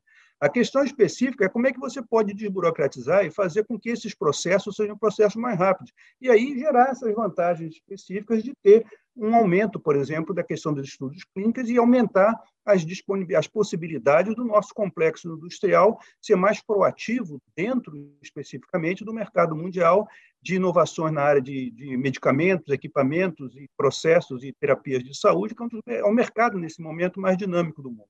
Então, eu, essa é uma questão, a primeira questão que eu poderia colocar. É, é necessário reduzir né, os prazos regulatórios, sem vias de dúvida. Né? É, com relação à questão da, da eu acho que, a, que a, é, a Vera já respondeu muito bem. Né? Eu só queria retificar, talvez, alguns dados específicos em relação a isso. Por exemplo, uma das questões que aconteceu, que, é, basicamente com a pandemia, né, é que você teve uma, uma redução dos custos da saúde individual, de acordo com a metodologia do Índice de Reajuste de Planos Individuais, que é o IRPI, de é, 8,1%. Né? Mas, na verdade, se a gente observa o VCMH, os custos das operadoras só se reduziram, na verdade, 5%, e não 8%. Então, houve também uma perda. É, no que diz respeito a, a 2020, a 2022, que, que é base no reajuste de 2021, o que você teve é um reajuste, um reajuste de 15%. Mas as perdas reais que você teve no caso das operadoras e está tendo são de 22% de acordo com o VCMH. Então, o que você observa, não é o VCMH do IES, estou falando do VCMH que é calculado pela própria INS. Então, o que a gente tem, basicamente, nesse processo é que há uma perda acumulada desde 2018 no sentido do reajuste dos planos individuais. E esse tem sido um dos, dos fatores que fazem com que, na média, exista um desestímulo, por exemplo, das operadoras é, é, terem mais planos individuais. A gente observa, basicamente, o que aconteceu é, entre 2000 e, e, e, depois da pandemia, que, como a Vera colocou, aumentou em 3 milhões de pessoas o número de pessoas que, que, que, voltaram a ter planos de saúde por conta da pandemia. Mas, na questão específica da saúde individual, houve uma redução de um milhão. Ou seja, na verdade, você está tendo um trade-off, está aumentando o mercado de planos coletivos, né, seja por adesão, seja planos empresariais, e reduzindo o mercado de planos individuais, o que, de alguma forma, nessa perspectiva, é, é vai. e é isso do ponto de vista das operadoras, o que vai de encontro às, necessidades, às demandas que a população tem de querer ter planos individuais novos planos individuais não são oferecidos. Quer dizer, a política hoje em dia não, você não pode cortar planos individuais, mas uma operadora pode deixar de oferecer novos planos individuais e basicamente é, entrar no mercado de planos por adesão.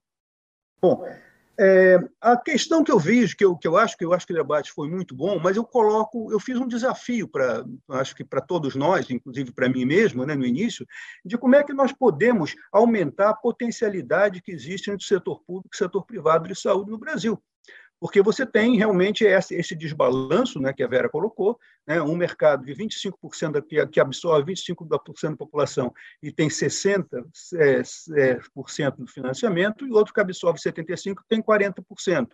Logicamente que uma, uma política de racionalização e de, de vasos comunicantes, de, de melhor é, é, é, é assim, compatibilidade regulatória, incluindo questões específicas como atenção primária, como determinados tipos de questões, poderia aumentar esse tipo de questão. Eu me lembro que Piracicaba, por exemplo, que é um município de São Paulo, estava com um projeto muito interessante de tentar fazer convênios específicos entre o SUS de Piracicaba e a saúde suplementar, no sentido de fazer com que é, é, a, a, a, população de Piracicaba pudesse ter mais acesso né, à rede hospitalar, de alguma forma, disponível né, pra, é, é, pela, pela saúde suplementar, enquanto que, especificamente, é, a saúde suplementar poderia tirar as vantagens de programas mais bem-sucedidos, como o de saúde da família.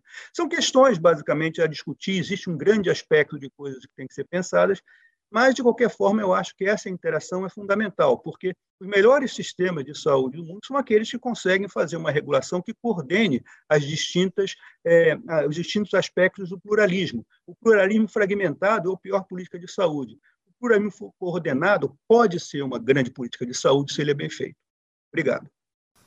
Muito bom, André. Do ponto de vista legal e conceitual, a saúde complementar é parte integrante do SUS. Né? Suplementar. É. Suplementar. é. é prevista na Constituição. Perfeito. Tá, não, isso é, é inclusive uma, uma, pergunta, não, uma afirmação que, digamos, pedido de esclarecimento ou, digamos, de reforço desse tema conceitual que me chegou aqui pelo Zoom. Rude. Vamos lá. Então, brigadíssimo de novo. Foi, foi, foi ótimo é, o, o debate é, reforço aí para é, tá feito essa iniciativa, feito compromisso. Em particular, acho que tem vários subtemas que são super complicados, por exemplo, né, regulação de, de pesquisa clínica ou como desenvolver o complexo industrial da saúde no Brasil, etc. Então, são temas, de novo, cada gaveta dessa é super técnica, super complicada, acho que merece por si só é, bastante atenção. É, mas eu vou fugir da, da pergunta. É, eu vou, enfim, só enfatizar mais dois ou três pontos. O primeiro ponto é que sistemas de saúde precisam necessariamente de escala. Né? Ponto. Né? E a gente precisa, né, não é à toa que a gente é, trabalha com uma regulação forte sobre seguros de saúde. Né? Seja no privado, seja como funciona o SUS ou o NHS, ou o modelo bismarckiano né, na Alemanha e na França. Né? A gente tem que fugir de seleção adversa. A gente tem que fugir de perigo moral, a gente tem que fugir de assimetria de informação. E cada país dá sua solução. NHS, modelo bismarckiano, né, modelo americano. Né? E a gente de novo, só para reforçar, a gente está na encruzilhada. A gente tem o SUS é, sem financiamento, né? que convive com um modelo, né? um segmento privado, lutando para desregulamentar, para ir em direção ao modelo americano mais frouxo. Né? Sem subsídios, né? tipo Medicare, Medicaid, para dar uma compensada. A gente precisa pensar nisso. Né? E escala é absolutamente fundamental. Né? É, isso tudo dito, é, a gente não pode perder a escala do SUS, ao mesmo tempo, a gente não pode ter uma regulação sobre a saúde suplementar que, por um lado, é, mate né? É, é, a cobertura de 50 milhões de pessoas que estão debaixo da saúde, é, seguridade, da saúde suplementar, mas, por outro lado, que não premie ineficiências que existem no privado.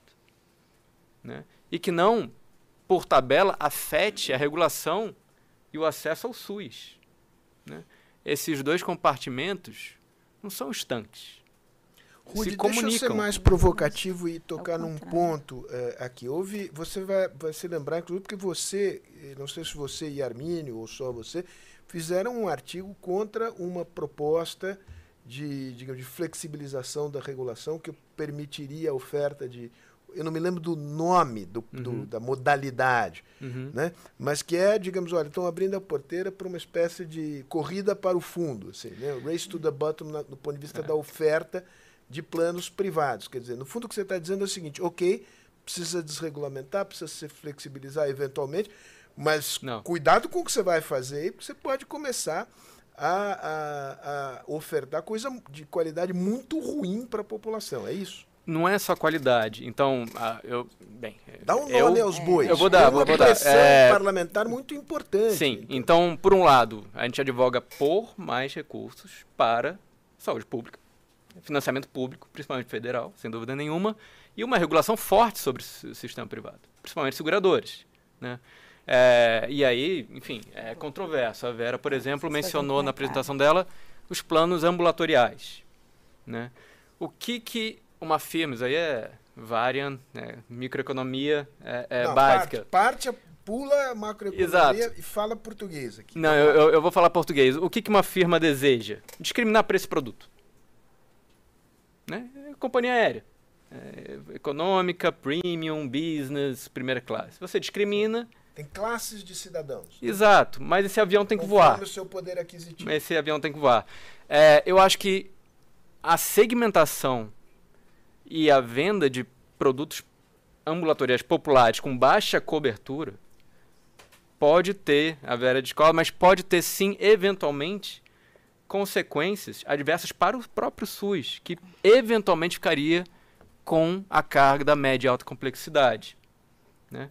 ou não. Seja como for, meu ponto é o seguinte: qualquer mudança em regras de financiamento, de acesso e de pagamento tem que ser muito bem pensada.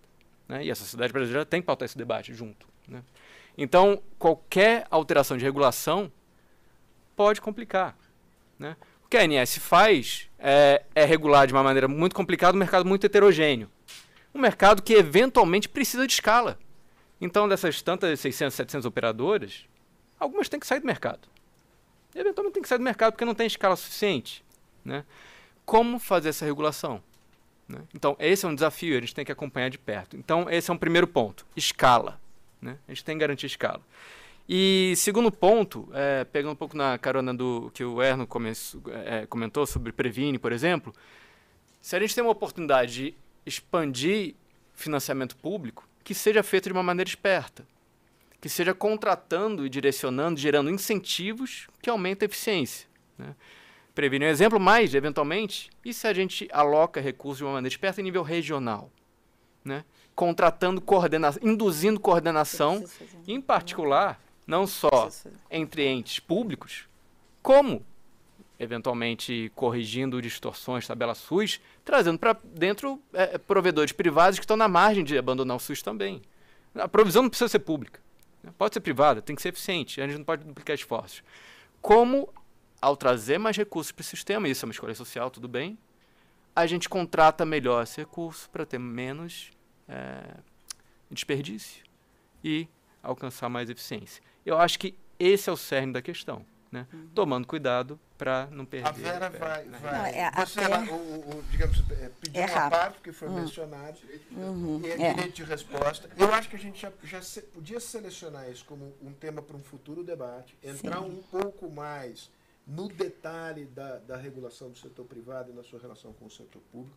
Eu tenho uma boa e uma má notícia para vocês. A boa notícia é que o senador Humberto Costa já está online nos assistindo.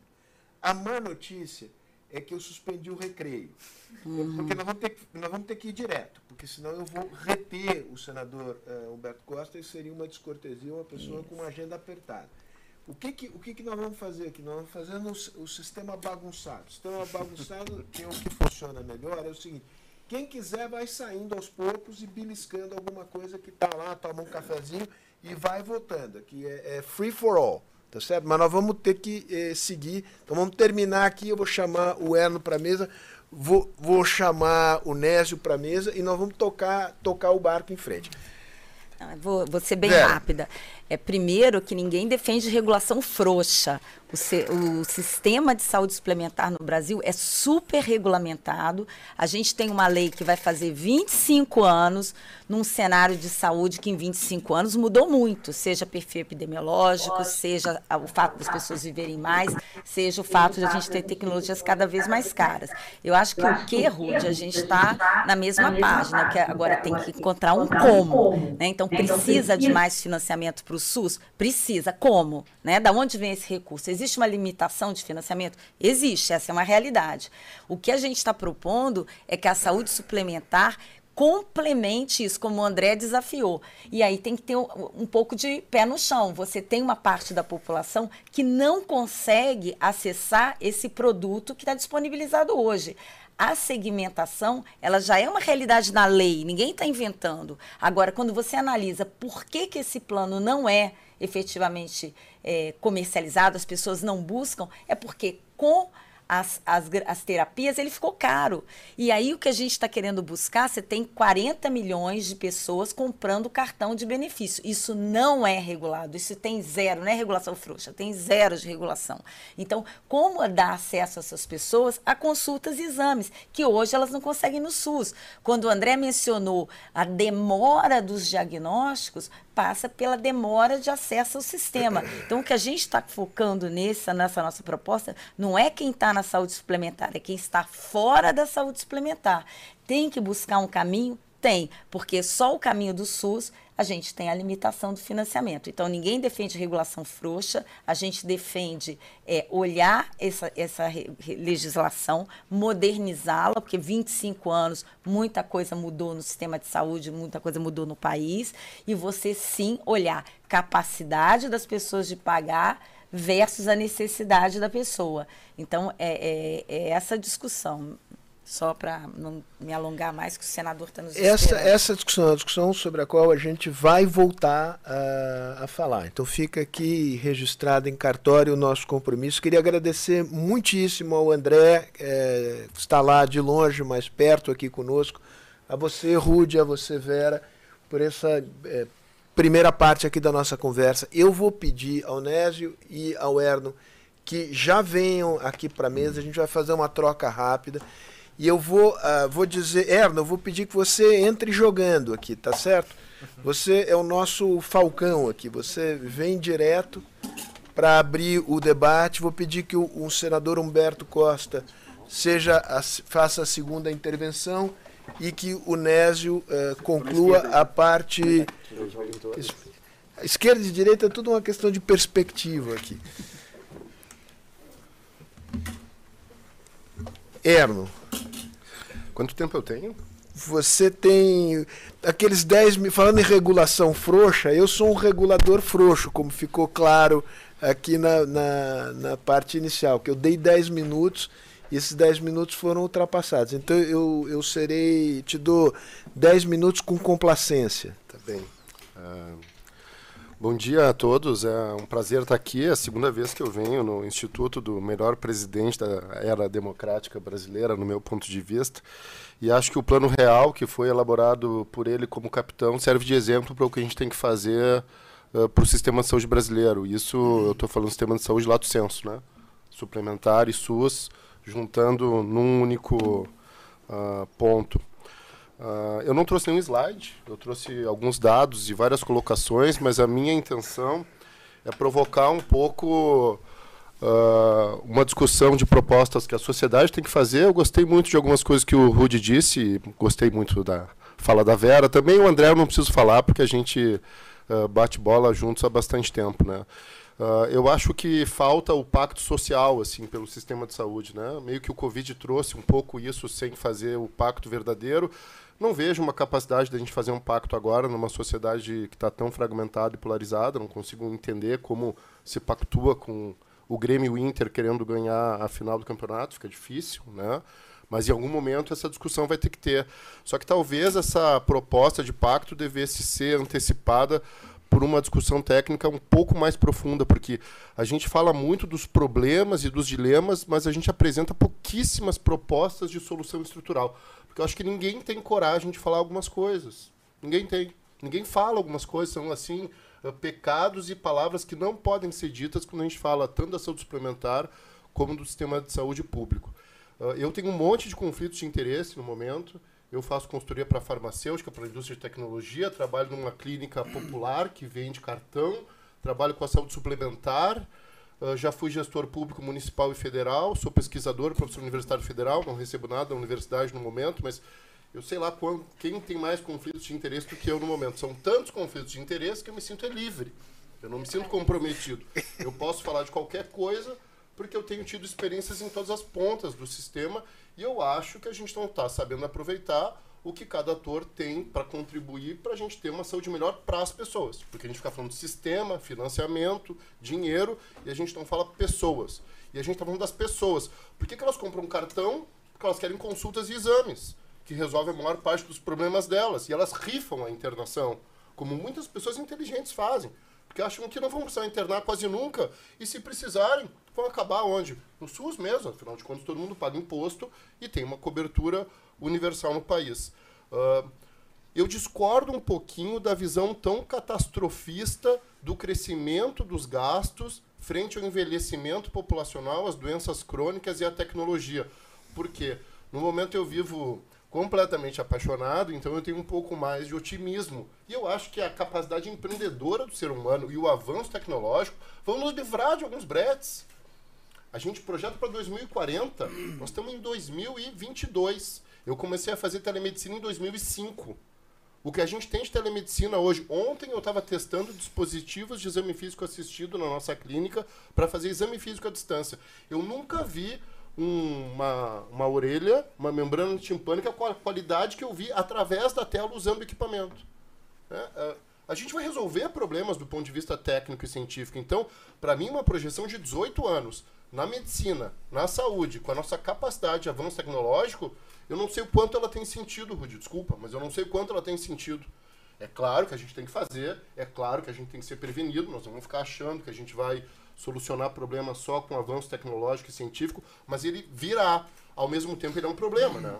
São os tratamentos. Imunobiológico para tudo. Imunobiológico para acne. E agora que não tem mais rol, eu quero tratar minha acne com imunobiológico. Né? Não tem mais rol. Como é que não tem rol? Como é que eu contrato sem saber o que eu contrato? Na padaria, eu quero um pão, custa um real. Bota manteiga, queijo, presunto, tomate, alface. Não, comprou um pão. Não, não tem rolo, amigo. Eu quero um sanduíche completo e pago um real. Não dá, né? A padaria vai quebrar. O sistema de saúde público vai quebrar e o sistema de saúde suplementar vai quebrar. Então eu acho que a gente tem que ter algum otimismo em relação à nossa capacidade de resolver problemas por meio da técnica e da ciência. Isso só vai acontecer com o impacto social do que, que a gente quer. E eu acho que a gente tem alguns bretes discursivos, que são três, e três dilemas do SUS, tá? Para resolver. E eu vou tentar ser muito objetivo agora para não passar do tempo, que eu acho que eu já falei que que demais. São bretes. Brete é aquele lugar que tu bota o boi para vacinar ele, por exemplo, sabe? Ah. Não, é isso é em gauchês, pelo menos eu... Né? Tu bota o boi no brete, aí tu vacina ele, é, lá, medica ele, né? Ou faz outra Garga coisa Uma espécie de gargalo. Um ah, legal, né? legal. Seria um pouco mais uh, né, Não, valeu, valeu. assim, pra gente abordar aqui, tá? Um deles é a história do financiamento, tá? A gente fala do financiamento, todo mundo sabe esses dados, 40% a 60%, 25%. Uh, e 75%, né? Tem que aumentar o financiamento. Com os ralos que a gente tem hoje, isso era o plano real. Antes de trocar a moeda, começou a se fechar ralo. Tem que fechar ralo. E a gente tem que trocar a moeda.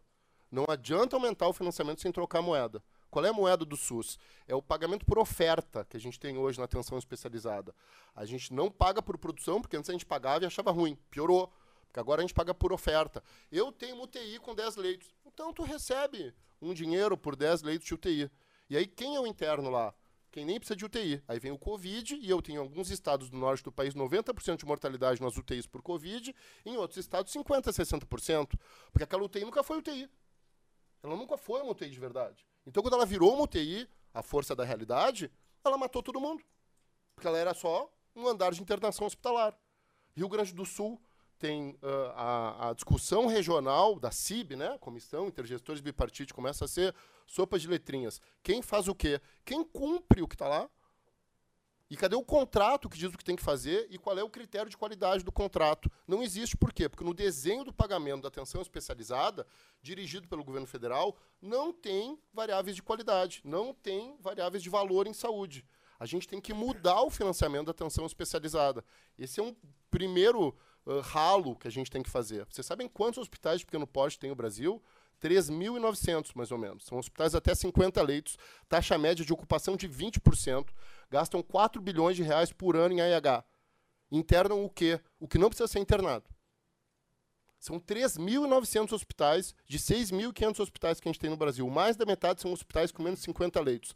A gente estudou, trabalhando para o governo do Estado, a questão dos HPPs em 2014, por aí 15, sei lá quando é que o governo anterior assumiu, né? não o que está agora, o anterior, no primeiro ano da assunção do penúltimo governo estadual. A publicação de literatura internacional sobre tamanho de hospital, escala e eficiência ia até o início dos anos 2000 e parava, porque chegaram à conclusão de que, no mínimo, 100 leitos e para fazer procedimentos de complexidade é 200 para cima. Ela sumiu, não tinha mais artigo para revisar. E aí, pelo ano de 2010, saiu uma revisão sistemática no New England, algum ensaio clínico também, numa revista importante, meia dúzia de artigos e parou de novo, porque só reforçou a conclusão que já se tinha. A gente criou, se eu não estou enganado, em 2007, uma política de hospitais de pequeno porte no Brasil. Qual é o cabimento disso? Isso é um ralo. Farmácia popular. Eu acho que é um programa que foi muito bom quando colocou o medicamento na farmácia privada, porque as farmácias estatais gastavam 80% em logística e 20% na entrega do remédio. Tanto que fecharam todas, porque era um ralo. Mesmo assim, tem fraude. Cerca de 10% a 20% é fraude, dá 1 bilhão de reais. Tá? A gente tinha o PAB fixo no financiamento da atenção primária, 5 bilhões de reais, que era distribuído a troco de nada. Quando a gente mudou o PAB fixo por captação, a gente saiu de 78 milhões de pessoas cadastradas para 162 milhões de pessoas cadastradas. Isso assegura atendimento? Não, mas isso me dá o meu cartão de acesso à unidade. E me dá uma coisa muito mais importante que isso do ponto de vista da tomada de decisão, que é a informação de 162 milhões de pessoas estratificadas por equidade, por critério de equidade. Foi a primeira vez que se cruzou dados do INSS com dados da saúde. Pela primeira vez. O INSS nunca tinha a tabela nominal do SIM, do Sistema de Informação de Mortalidade, para calcular o impacto previdenciário brasileiro. Foi a primeira vez que teve. O governo nos fala internamente, assim, né? É uma coisa em qualquer nível, é, é surreal. E a gente tem um outro ralo, né, que é a judicialização. 7 a 8 bilhões de reais só do governo federal em medicamentos de judicialização. Vocês tomam judicialização, eu tomo judicialização num dos meus conflitos de interesse, e esse é um gasto que sai da caneta do judiciário. Precisa daquele medicamento? Eu preciso de imunobiológico para minha acne? Se eu levar algum argumento, hum, é bem provável que eu leve. Tá? Eu acho que a gente tem outro brete discursivo, que é o brete do público. Eu defendo um sistema universal e público. Eu jamais disse algo oposto, mesmo que tenham publicado aí de difamações em revistas científicas, porque agora meu nome parece que virou até um termo de procura, assim, né? As pessoas escrevem coisas para falar mal de mim. Falem mal de mim no Facebook, é melhor do que gastar né, pólvora para falar mal de mim numa revista científica, que eu não sou um tema científico de maneira nenhuma. Uh, o que, que tem a ver público com provedor? Nada, né, Rude? Tu mostrou ali naquele primeiro slide, não tem nada a ver. Esses hospitais aí de pequeno porte, 60% deles mais ou menos são municipais, os outros acabam sendo filantrópicos, que são privados, né? São filantrópicos, mas não são entidades públicas, tá? Então essa discussão também ela é um brete, ela não tem sentido. Não me interessa quem é o provedor, me interessa como ele trabalha. Se ele trabalha com eficiência e com qualidade. Só que daí a gente tem que mexer na Constituição, porque a Constituição privilegia o filantrópico. Ela não deixa o, o, o lucrativo competir no mesmo pé de igualdade e ainda dá renúncia fiscal para o filantrópico. Então eu tenho uma competição de dois níveis de desigualdade. E aí eu quero aumentar na franja do sistema a participação de um privado ocioso que pode contribuir para o SUS, mas eu boto ele em desvantagem, eu amarro ele, não deixo ele correr. Por que, que a gente faz isso? Tem, não tem lógica isso. E não é discussão do sistema ser público ou não. O sistema ser público ele ter financiamento público e direcionamento público e regulação pública, que é o que o Ministério deveria fazer. E às vezes não faz e fica prestando serviço. E aí a gente tem a história da incorporação tecnológica. Né? Tem um projeto que foi capitaneado pela Secretaria Executiva, na época do Mandetta, uh, sob uh, coordenação do Denizar, como secretário de Ciência e Tecnologia, e minha. A gente chamou os maiores pesquisadores e especialistas em ATS do Brasil, em avaliação de tecnologia em saúde. Eles compararam as melhores agências internacionais e propuseram uma agência para o Brasil, consultaram a ANS, consultaram o Judiciário e propuseram uma agência única que fizesse a incorporação de tecnologia para suplementar e para o SUS com um critério duro de evidência, com muito mais agilidade que a Conitec, independente do movimento político que a Conitec sofre, tanto que a Conitec demorou para banir aqueles kits Covid, né? Ela queria dizer que não servia e não deixavam ela publicar uh, o texto dela dizendo que não servia para nada. Por quê? Porque ela está dentro do ministério, não pode estar, tá, tem que ser uma agência externa. Esse projeto está dentro da gaveta do secretário executivo do momento, está pronto, né? Ele demanda investimento, mas ele recebe dinheiro da indústria farmacêutica, não para privilegiar a avaliação de incorporações, mas para se financiar, para ter um corpo capaz de avaliar com independência, mas com agilidade, e incorporar a tecnologia que sirva. Como é que a gente faz uma incorporação tecnológica igual para saúde suplementar e para o SUS e não transforma tudo na mesma coisa? A gente bota um nomograma da epidemiologia clínica que o Bruce Duncan publica no livro dele a cada cinco anos e define o investimento. Porque aí eu entro no dilema, e o primeiro é da universalidade, da integralidade da equidade. A gente não fecha essa conta sem mexer na integralidade, com equidade. Não fecha. O sistema não pode ser aberto para qualquer coisa. O NHS não é. Lá tem um pacto social e algumas tecnologias não são aprovadas para serem incorporadas, porque senão ele não fecha a conta. E o nosso não tem isso. Então a gente tem que ter carteira de serviços, tem que ter um rol que não seja exemplificativo e para ambos os lados, porque o SUS não pode ter rol. Sim, daí a pessoa não tem direito, ela nem sabe o que tem. Ela não tem nem acesso àquilo, ela não sabe nem ter acesso, porque não está público que ela tem acesso. Então tu tem que ter uma carteira para a pessoa saber o que, que tem acesso. A questão da universalidade. Eu acho, agora eu vou. Eu não sei se eu deveria falar, mas tudo bem. Uh, a gente tem que estabelecer coparticipação no SUS de acordo com renda e classe. Os dados estão disponíveis. Coparticipação, ela evita o uso de desperdício do sistema. Isso está comprovado na saúde suplementar, não tá, Vera? Por que não tem no SUS? Por que, que eu, se vou usar o SUS, não posso deixar 10 reais por ter consultado no pronto-socorro com meu braço quebrado? Isso muda alguma coisa no meu gasto de renda individual. Tem um estudo do Edson, do Banco Mundial, mostrando que o brasileiro gasta em torno de 10% do orçamento familiar em gastos em saúde. Quanto mais alta é a renda, mais é em plano e quanto mais baixa é em medicamentos. O primeiro decil de renda, ou o último, o mais baixo, gasta 84% dos 10, 12% em medicamento. Por quê? Porque ele não se beneficia da farmácia popular em alguns momentos, né? Porque ele está gastando dinheiro do próprio bolso. Por que, que não amplia o rol de medicamentos da farmácia popular e tira 10% quase do gasto do primeiro decil de renda que gasta em medicamentos.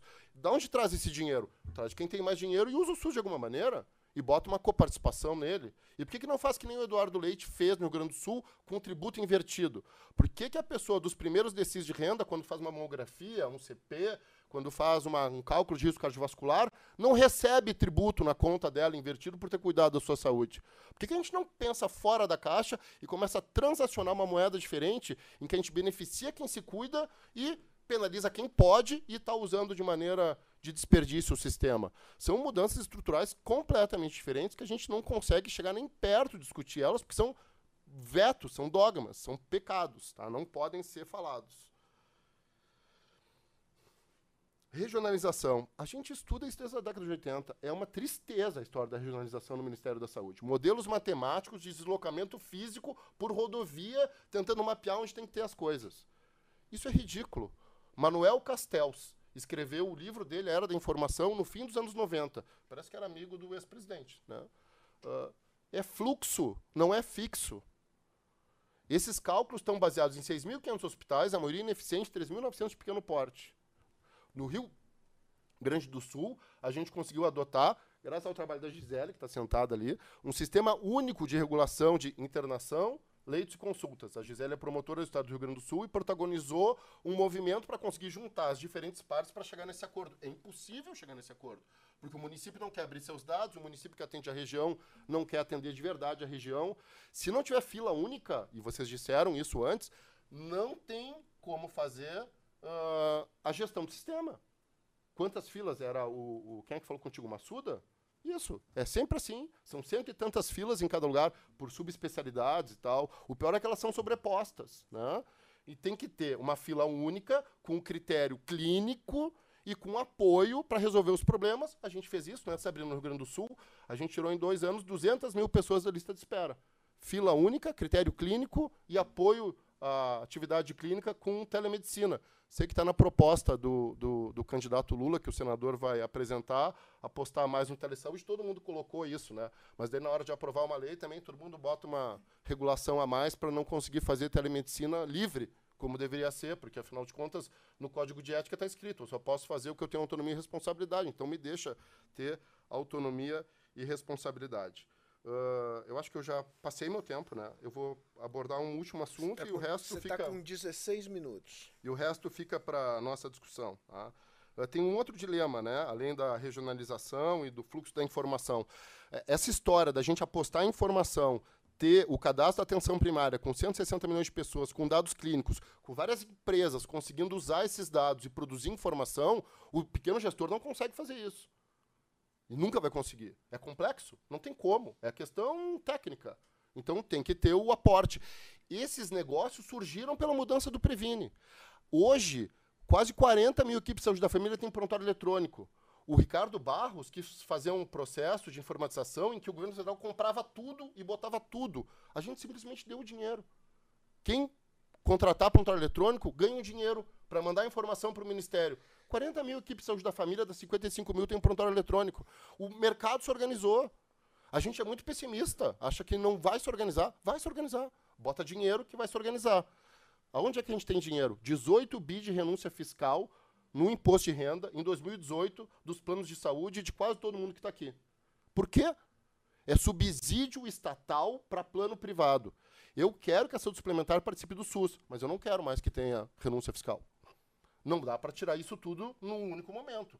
Todas essas mudanças têm que ter um gradualismo para serem implantadas. São 18 bilhões de reais. Investe 40% na atenção primária e 60% só em tecnologia. Só em tecnologia de dados. Chama todas as farmas do mundo, abre os dados com ética, com sigilo, com confidencialidade e faz o Brasil um laboratório de dados reais de pesquisa com a nossa diversidade étnica. A gente vai ganhar um caminhão de dinheiro para investir em pesquisa, vai acabar produzindo o complexo industrial sem usar os bancos públicos, o dinheiro privado e os amigos do rei para construir navios ou qualquer outra coisa, que a gente sabe onde acaba, mais ou menos isso, né? na falência do Estado. Eu acho que o Estado tem que ser menor, não maior, é uma posição bem pessoal, e hum, acho que é um caminho a seguir. A última questão tá?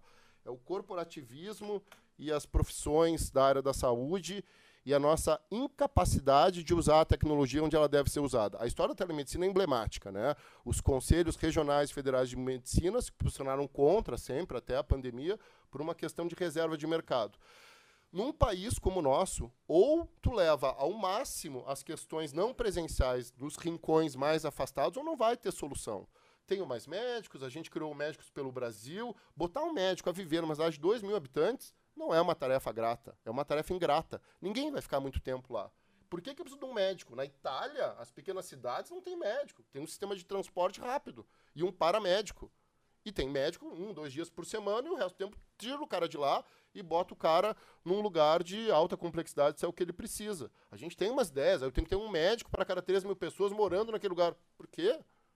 Por que, que eu tenho que ter? Isso está explicado aonde? Qual é a justificativa para isso? Né? Tem, tem, tem racionalidade por trás disso. Então, eu acho que a gente tem que substituir tudo que a gente puder por tele, tudo que a gente puder por robô. Isso dá para fazer com esses 18 bi aí. A cada duas mamografias solicitadas no Saúde da Família no Brasil e dois preventivos de câncer de colo uterino, um está errado por faixa etária ou periodicidade. Pesquisa que a gente fez com 6 mil pacientes em 2016. O protocolo de mamografia é uma mamografia a cada dois anos, dos 50 aos 69 anos. Quantas regras tem? Três? Uma mamografia a cada dois anos, 50 a 69 anos. Duas regras. Duas regras. E a parametrização do BIRADS é ótimo. O ser humano erra. O robô não. E o ser humano hoje tem errado uma, duas. E cada uma que a gente faz errada é uma certa que a gente não fez. Então, cada pessoa que a gente excluiu errado no sistema é uma que a gente excluiu. Cada conta de um erro, de ralo, é multiplicado por dois. Porque eu não tenho dois provedores, não estou aumentando isso. Então, eu acho que a gente tem que uh, automatizar, robotizar e, fora isso, usar subsidiariedade. Cada conselho profissional está lá no Congresso tentando marcar o seu feudo. Que feudo, cara pálida? Não tem que ter feudo. Médico faz o que médico faz, enfermeiro faz o que enfermeiro faz. Para que tanta regulamentação? Aí ficam brigando, ninguém pode fazer nada. A gente não tem optometrista no Brasil, né? A gente criou um projeto de telemedicina em oftalmo no Rio Grande do Sul e o Conselho Regional de Medicina veio nos perseguir porque tirar o trabalho dos oftalmologistas e optometrista não trabalha. É um técnico que dá óculos para quem precisa de refração. Daí tu compra hoje no camelô, né? Tu vai no camelô. Camelô não é uma palavra gaudéria, né? Não, não, não, não. Tu vai no camelô e compra um óculos. Então tem que ter subsidiariedade. Enfermeiros fazem muitas tarefas melhores que médicos. Seguir protocolo, fazer prevenção, cuidado sistemático de doença crônica. Deixa eles trabalharem. Ah, precisa de um protocolo, precisa disso, precisa daquilo, não pode prescrever. Farmacêutico diminui mortalidade na Inglaterra trabalhando com doença crônica. Não pode ter consulta em farmácia. Agora pode até, só de farmacêutico. Não pode ter consulta de médico em farmácia. No mundo inteiro pode, aqui não pode. Por que, que não pode? Ah, porque o cara vai prescrever o remédio da farmácia. A treta, todo mundo faz quando quer. Não aumentou as fraudes no Covid. Só que a gente regulamenta, regulamenta e não fiscaliza também. Então serve para quê tanta norma? Vocês sabem, vou terminar agora. O SUS tem mais artigos do que a soma de todos os códigos brasileiros. É uma informação do UNB quando fez a consolidação das portarias do SUS. A gente tem mais normas para conseguir trabalhar do que todos os códigos brasileiros ambiental, consumidor, civil, penal, sei lá quais são os outros. A Gisele pode me ajudar, eu não sei quais são os outros. Como é que tu vai trabalhar assim? Em Porto Alegre a gente tinha 172 rubricas para gastar o dinheiro. Eu tenho uma carteira, 172 cartões de crédito, só um paga pizza. Daí quando eu vou na pizzaria eu tenho que me lembrar, putz, como é o nome do cartão da pizza? Aí eu gasto errado. Como gestor municipal, eu tomo um processo. Quem quer ser gestor municipal? Quem quer ser gestor estadual, Nésio? Quem quer ser gestor federal? Alguns. Mas é difícil, né? E dá vontade de sair. Eu saí e não tenho vontade de voltar. Né? Mas pelo menos do pitaco. Tá? É isso. Muito obrigado. Muito bem, Erno. Deixa eu ver, é sempre, é sempre um prazer essa veemência, essa veemência gaúcha é inigualável. E olha que eu sou casado com gaúcha, então eu sei aqui, tome isso como um elogio. Senador Humberto Costa, obrigado aqui por ter aceitado o nosso convite, está disponível aí à distância e queremos ouvi-lo sobre, sobre esse tema, dos desafios da saúde no, no próximo mandato uh, presidencial. Eu, eu tenho sido aqui eh, um regulador frouxo do tempo. Eh, fui com Erno, fui com todos e serei com o senhor também. Então, é, protocolarmente são 10 minutos, mas 10 minutos com flexibilidade. Bom dia a todos e a todas. Eu queria inicialmente agradecer esse convite para participar desse evento promovido pelo Instituto Fernando Henrique Cardoso. É uma a fundação, é uma alegria. É, lamentavelmente, eu não pude comparecer pessoalmente, porque as minhas responsabilidades com relação à campanha nacional aqui em Pernambuco e no Nordeste não me permitiram, mas eu fico muito feliz de poder é, participar, ainda que remotamente. Quero dizer que, na verdade, é, eu aqui falo em nome é, do nosso programa de governo, que foi elaborado a várias mãos, com os partidos que compõem a aliança política que sustenta a candidatura do ex-presidente Lula. Esse, o próprio Nésio participou desse processo, deu contribuições muito importantes.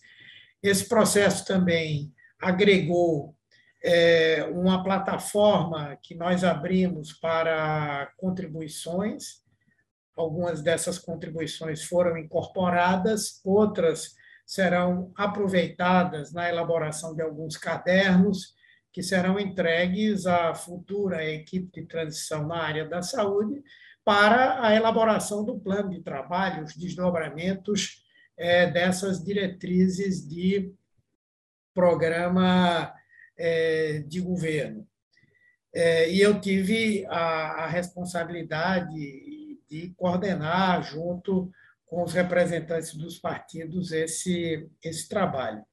A nossa primeira constatação é de que nós efetivamente precisamos promover um processo de reconstrução do SUS e da sua gestão. Esses sete, seis anos aproximadamente em que nós tivemos é, os governos Temer, especialmente o governo Bolsonaro, funcionaram é, numa linha de promover uma desconstrução no nosso, no nosso ponto de vista e quebrar aquele pacto que foi estabelecido pela Constituição de 1988 em relação à política é, pública de saúde. Naturalmente que isso se torna mais grave, porque, como nós sabemos da interrelação entre condições de saúde da população e condições socioeconômicas dessa mesma população, com o agravamento das condições de vida, naturalmente que os indicadores de saúde tiveram alterações do ponto de vista é, negativo e isso nos obriga a, ao mesmo tempo que para buscarmos saúde da população investimos fortemente numa série de avanços no Sistema Único de Saúde, mas também é esperar, desejar e lutar que a condição de vida da população melhore para que isso se reflita também nos indicadores da saúde. Não vou falar números aqui que todos que, que aí estão conhecem sobejamente os problemas que é, os números e os problemas que o SUS é, tem, aqui já foi dito, 75% da população utiliza exclusivamente é, o SUS, é, ainda que uma grande parcela utilize numa série de ações, especialmente aquelas que resultam em maiores gastos do sistema, as ações de alta é, complexidade, e um país que, apesar de ter em termos absolutos, o maior sistema público do mundo, ele difere muito de outros sistemas universais em termos da correlação do gasto público e privado. O que nós gastamos é, em relação ao PIB, em termos percentuais, é, se equipara a muitos países que têm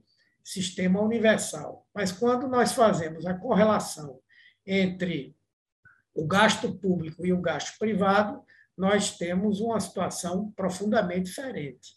E boa parte do gasto privado, ele acontece no pagamento direto do, do serviço que é comprado, no pagamento de mensalidades de planos de saúde e em medicamentos. E em medicamentos atingindo, inclusive, a população é, mais pobre. E essa realidade ela precisa ser mudada.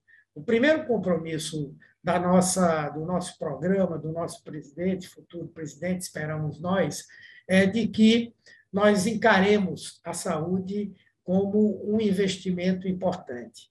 Importante do ponto de vista econômico, depois eu vou falar sobre isso, mas importante do ponto de vista social. E essa pandemia foi uma demonstração clara é, desse, desse tipo de coisa. Então, nosso compromisso é garantir um investimento maior de recursos no Sistema Único de Saúde. Nós é, evitamos estabelecer metas, não é? mas o nosso objetivo é que, num espaço de tempo que não seja tão longo, nós possamos inverter essa ordem de gasto público e gasto privado e possamos atingir alguma coisa em termos de gasto público envolvendo estados, municípios e o próprio governo federal, algo que ultrapasse os 6% do PIB. Obviamente que eu estou falando aqui muito é, em nome pessoal e do grupo da área da saúde, mas na área da econômica da campanha existe sim uma, uma compreensão de que esse incremento no financiamento do Sistema Único de Saúde é algo é, bastante necessário. Para que isso aconteça também, nós vamos precisar modificar alguns fatores limitantes desse crescimento. Né? O primeiro, um que não é nem limitante do crescimento, ele promove uma redução do investimento potencial em saúde, que é o chamado teto de gastos. Já é um consenso entre todos nós da campanha, e acho que hoje na sociedade vai crescendo esse consenso, de que o, teto de gastos hoje é uma ficção. O governo Bolsonaro se encarregou de desmoralizar completamente é, a, a política do teto de gastos. E nós precisaremos substituir é, aquelas medidas que contribuam para o equilíbrio das contas públicas, não é? mas que não tenham esse papel é, profundamente é, regressivo no sentido de ampliarmos os recursos para as áreas de políticas sociais. Então, a, o teto de gastos para áreas estratégicas como saúde, ciência e tecnologia transferência de renda, investimentos em infraestrutura, educação, é, é, são coisas que não comporão a nossa política econômica.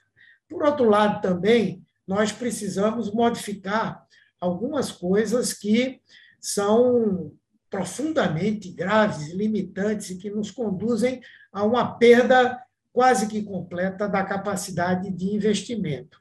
Hoje, os recursos de investimento que têm um caráter discricionário para o gestor, estão todos eles controlados pelo Congresso Nacional, numa política que atende a interesses particulares, localizados, que fogem ao planejamento da política do Ministério da Saúde, que é o chamado RP9 ou orçamento secreto.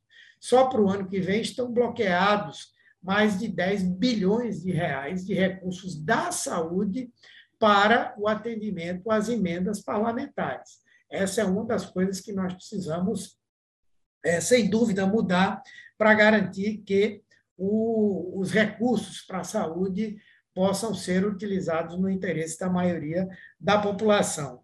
Além do mais, nós herdamos aí um sistema que, é, em que o, o, gestor principal, o governo federal, é, atuou de forma é, trágica no enfrentamento ao maior problema de saúde que enfrentamos nos últimos anos, que foi a pandemia da Covid-19. É? Então, há uma necessidade realmente de reestruturação, de reconstrução do Sistema Único de Saúde é, nós entendemos que o objetivo é cuidar da população. A principal tarefa do SUS cuidar da população é, e fazê-lo de uma maneira equânime, para que, embora tenhamos uma política geral, nós atendemos a várias, atendamos a várias necessidades específicas das mulheres, das populações negras, das populações LGBTQIA+, da população indígena. Então, esse critério ser importante. O segundo ponto relevante é que nós precisamos recuperar aquele que já foi considerado o maior programa de imunização é, existente no mundo. O PNI hoje é uma sombra distante daquilo que foi. Uma das nossas propostas é exatamente recuperarmos num espaço de tempo curto a cobertura vacinal adequada para todas as doenças que já estiveram, ainda estão, muitas delas, sob controle, mas que estamos perdendo esse controle e retorna a possibilidade de que doenças eliminadas, erradicadas ou controladas possam voltar. Então, recuperar a cobertura vacinal desejável nesse processo, inclusive em relação à própria é, Covid. Aliás, com relação à Covid, a ideia é que nós possamos investir mais nos estudos sobre as sequelas da Covid e garantir um atendimento especial para os sequelados da Covid, que hoje é, se encontram afetados pelas complicações da doença. É, queremos também, tendo em vista que a Covid-19 pode ter sido tão somente a primeira de uma série de emergências sanitárias, criarmos uma rede nacional de controle de doenças e emergências sanitárias, que envolva as ações de vigilância, alerta e resposta às emergências de saúde pública, em parcerias que envolvam os estados, os municípios, os institutos de pesquisas, as universidades, o setor é, privado. Depois, o enfrentamento a esse grave problema, que é o das doenças crônicas não transmissíveis, especialmente as doenças cardiovasculares e o câncer, que são é, duas das principais causas de morte e adoecimento no nosso país e nós pretendemos trabalhar com a possibilidade de garantirmos não somente o diagnóstico precoce, as ações preventivas, mas um tratamento que possa ocorrer em condições e em prazos absolutamente é, aceitáveis. Não é? é? e aí, garantindo ações nessa, nessa linha que envolverão ações, inclusive, de promoção e prevenção, é, o enfrentamento aos principais fatores de risco, como o estímulo alimentação saudável, como controle do diabetes, da hipertensão, do tabagismo e do uso nocivo do álcool. Então, e, naturalmente, a luta pelo equilíbrio do meio ambiente. Queremos fortalecer a assistência à população, e a busca é de nós é, fazermos isso a partir da expansão e fortalecimento da atenção básica. A ideia é fortalecer a estratégia de saúde da família, com apoio aos estados e municípios para implantação, qualificação é, e ampliação da cobertura populacional a partir das unidades básicas de saúde, para que elas possam ter uma capacidade de resolução ampliada. Nós sabemos que muitos tratamentos e exames podem ser realizados na, na área da atenção básica, é, inclusive com utilização de tecnologias, foi bem colocado aqui, dessa possibilidade, mas também o reforço, a reorganização dos núcleos de atenção à saúde da família, o NASF, que foram desmobilizados nesses últimos é, governos. E a nossa é, preocupação caminha também para o fortalecimento da rede de urgência e emergência. O Brasil conseguiu resolver de forma, eu diria, satisfatória o problema do atendimento pré-hospitalar. O SAMU foi uma política muito consistente, que cumpriu um papel fundamental agora é, nessa pandemia, mas nós entendemos que os principais gargalos que nós temos hoje estão na área do atendimento especializado e das urgências hospitalares. E, portanto, nós queremos é, que possamos atender rapidamente às necessidades de atendimento especializado, consultas, diagnóstico, tratamento. A nossa ideia é, num primeiro momento, buscar é, diminuir sensivelmente a demanda reprimida que se criou por conta da própria pandemia, mas, ao mesmo tempo, nós ampliarmos as possibilidades de acesso em particular regionalizado, ao atendimento especializado, inclusive com a possibilidade de compra de serviços privados para é, que esse, essa redução aconteça e também para que, de uma maneira estável, nós possamos oferecer é, esses serviços. Né? É, pretendemos retomar o processo de reforma da atenção à saúde mental, baseada no atendimento com respeito aos direitos e à liberdade dos pacientes, com eficiência e executado por meio da rede de atenção psicossocial.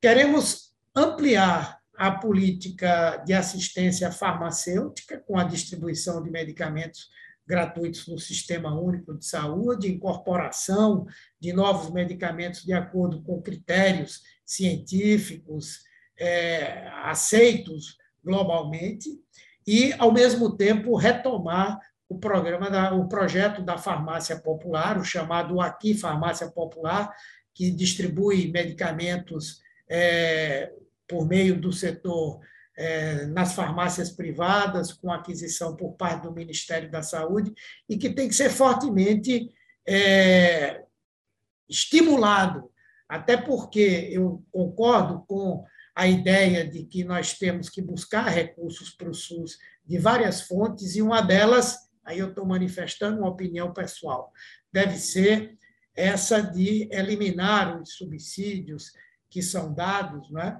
às pessoas que, ou aos planos de saúde, de um modo geral, com a possibilidade de é, abatimento de gastos no imposto de renda. Mas, para isso, temos que dar uma compensação que deve se fazer e pode se fazer, inclusive, por a oferta de medicamentos que pesam muito na, no orçamento, mesmo de quem usa plano de saúde e até mesmo de usuários do Sistema Único de Saúde. Então, fortalecer a farmácia popular. Retomar o programa Brasil Sorridente, que foi completamente sucateado, apesar de, num espaço de tempo muito curto, ter dado resultados muito expressivos na melhoria dos indicadores de saúde bucal no Brasil, ampliar o número de equipes, ampliar a complexidade dos atendimentos é, oferecidos, retomar uma política do pacto federativo na área da saúde, substituir o conflito federativo por um pacto onde estados, municípios e a União trabalhem de maneira articulada, consensual, para a implementação dessas políticas e, ao mesmo tempo, retomar a política de participação e controle social da população em relação às ações do Sistema Único de Saúde, que foram completamente debilitadas por esse governo. O nosso compromisso de fortalecer o complexo econômico industrial da saúde, na nossa visão, não só pelo fato de representar 9% é, do PIB do nosso país, mas também por ter uma capacidade de resposta rápida aos estímulos que são dados com a geração de empregos qualificados e razoavelmente bem remunerados, nós entendemos que é um assunto de economia e é um assunto fundamentalmente de saúde. Então, nós queremos, principalmente depois dessa pandemia, onde nós vimos que o Brasil perdeu boa parte é, de, da condição de atender às suas demandas em termos de insumos, de medicamentos, de equipamentos, é, por conta dessa visão de cadeia global nessa área, e que nós precisamos criar as condições de autossuficiência em várias coisas. Além de considerarmos que é uma área onde a política de inovação pode trazer benefícios importantes para o Brasil, com a produção, né, com a geração de produtos com altíssimo valor agregado. Para isso, nós pretendemos ter uma política é, que aprofunde a relação setor público-privado, com as PDPs, mas também com a busca de atração de investimentos externos, estímulo ao setor interno, às empresas brasileiras, e aí, quando eu falo brasileira, não é apenas empresas sob controle de brasileiros, mas inclusive empresas mundiais que aqui queiram ampliar os seus investimentos, e nós pretendemos desenvolver uma política que melhore, por exemplo, é, a política de patentes, com o fim da obsolescência do INPI, que é hoje um órgão completamente defasado em termos do que deve ser uma política de concessão de patentes em termos internacionais, é, sem o número de funcionários especializados adequado e com tempos que são extremamente distantes daquilo que é aceitável para o país e aceitável para as empresas. É, pretendemos. Senador. Pois não? Perdão, eu vou pedir para o senhor ir concluindo. Nós já estamos aqui com 20 minutos da exposição. Oh, desculpe, eu pensei que você ia me avisar com os 10. Vou concluir e serei bem rápido, tá? Então, é, nós pretendemos também fazer o Brasil retomar o seu papel na agenda sanitária internacional, que se perdeu, retomar a gestão, a relação na gestão do trabalho, da educação e saúde para é, o estabelecimento de políticas de negociação permanente com a mesa de negociação do SUS e é, eu já falei de financiamento e o processo de transformação digital do sistema único de saúde com uma série de políticas que nós pretendemos fazer e que certamente o Nésio vai poder desenvolver um pouco aqui, porque ele fez parte desse debate também. Eu peço desculpas, porque eu esperava ter sido avisado ali nos 10 minutos. Muito obrigado. Desculpas, eu também permiti que os outros expositores se alongassem, então, por uma razão de equidade aqui, também deixei que o senhor se alongasse na sua exposição e, e tem vários pontos, peço que o senhor permaneça conosco aqui, porque esses pontos serão motivo de, de debate aqui na sequência da nossa conversa. Passo a palavra agora ao Nésio Fernandes, que é secretário de Saúde do Espírito Santo e o atual presidente do CONAS. Muito obrigado, Sérgio, Sérgio Fausto, pelo convite. Em nome do CONAS, nós agradecemos aí o espaço para poder participar desse debate. Quero cumprimentar o Erno, colega também aí que tem uns diversos momentos de interseção aí de convergência aí dentro da saúde pública. Já ocupamos espaços de maneira conjunta tanto na época da gestão municipal, depois também na, gestão, gestão federal. Humberto Costa, nosso ex-ministro da Saúde, que foi o grande responsável pela implantação dos CAPs no primeiro ano do governo Lula, assim como a expansão do SAMU, que é uma das políticas mais universais que existem dentro do nosso sistema, pois é aquele serviço que, independente de ter plano de saúde ou não, aquele que tem uma fratura domiciliar, aquele que tem um surto psiquiátrico, aquele que tem um, um politrauma é atendido por esse serviço. E, e quero cumprimentar então o, que hoje o nosso senador.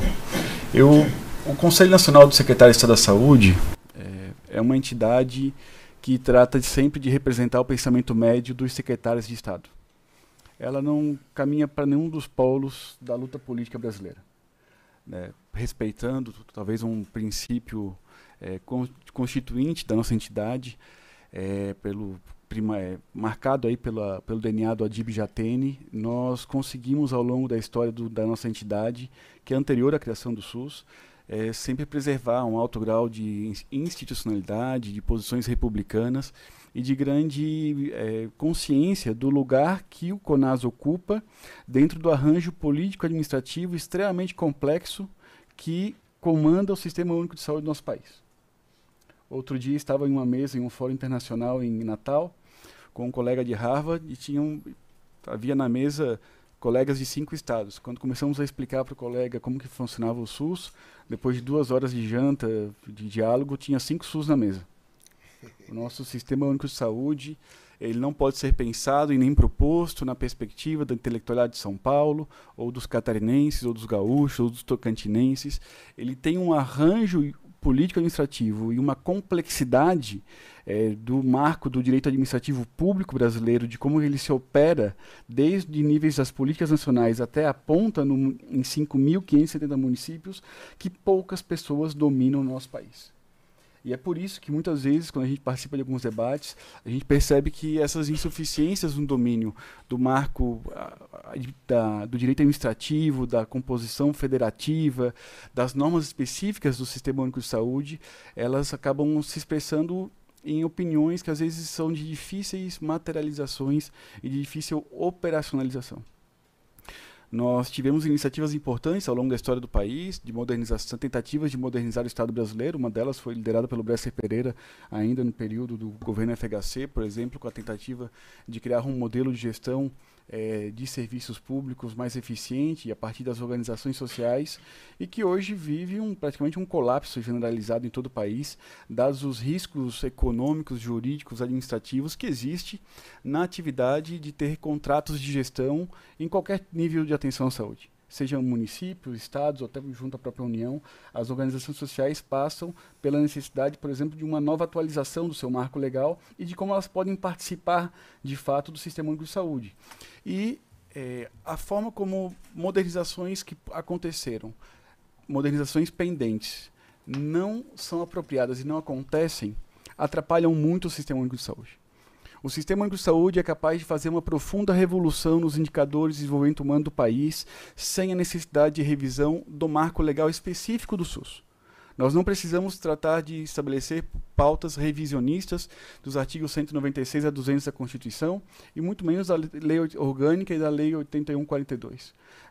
Também da Lei Complementar 141, que é aquela que regulamenta de fato a 8142. Porque dentro da esfera do marco infralegal, é possível, a partir de uma liderança nacional por parte do governo federal, do fortalecimento da instituição Ministério da Saúde, da coordenação interfederativa e tripartite do SUS, promover as principais transformações que o sistema precisa. Então, toda e qualquer iniciativa eh, que possa apresentar propostas superficiais e que guardam um, uma profundidade muito rasa daquilo que de fato o sistema único precisa, como por exemplo debater no Congresso Nacional revisão de tabela SUS, é de, uma, de um desconhecimento muito profundo daquilo que de fato o sistema de saúde precisa para poder se organizar. A nossa entidade, a partir de uma grande revisão de diversos documentos, diversas produções, é, diversos debates que ela construiu, nós conseguimos sistematizar um documento apresentado a todos os presidenciáveis. Esse documento já foi apresentado ao presidente Lula, que foi o primeiro que permitiu o espaço na agenda e disponibilizou a equipe de programa para poder debater extensamente o nosso documento com eles. Temos agendado com a, com a presidenciável Soraya Tornick, com a Simone Tebet e com o Ciro Gomes no dia 19 a entrega e o debate do nosso documento.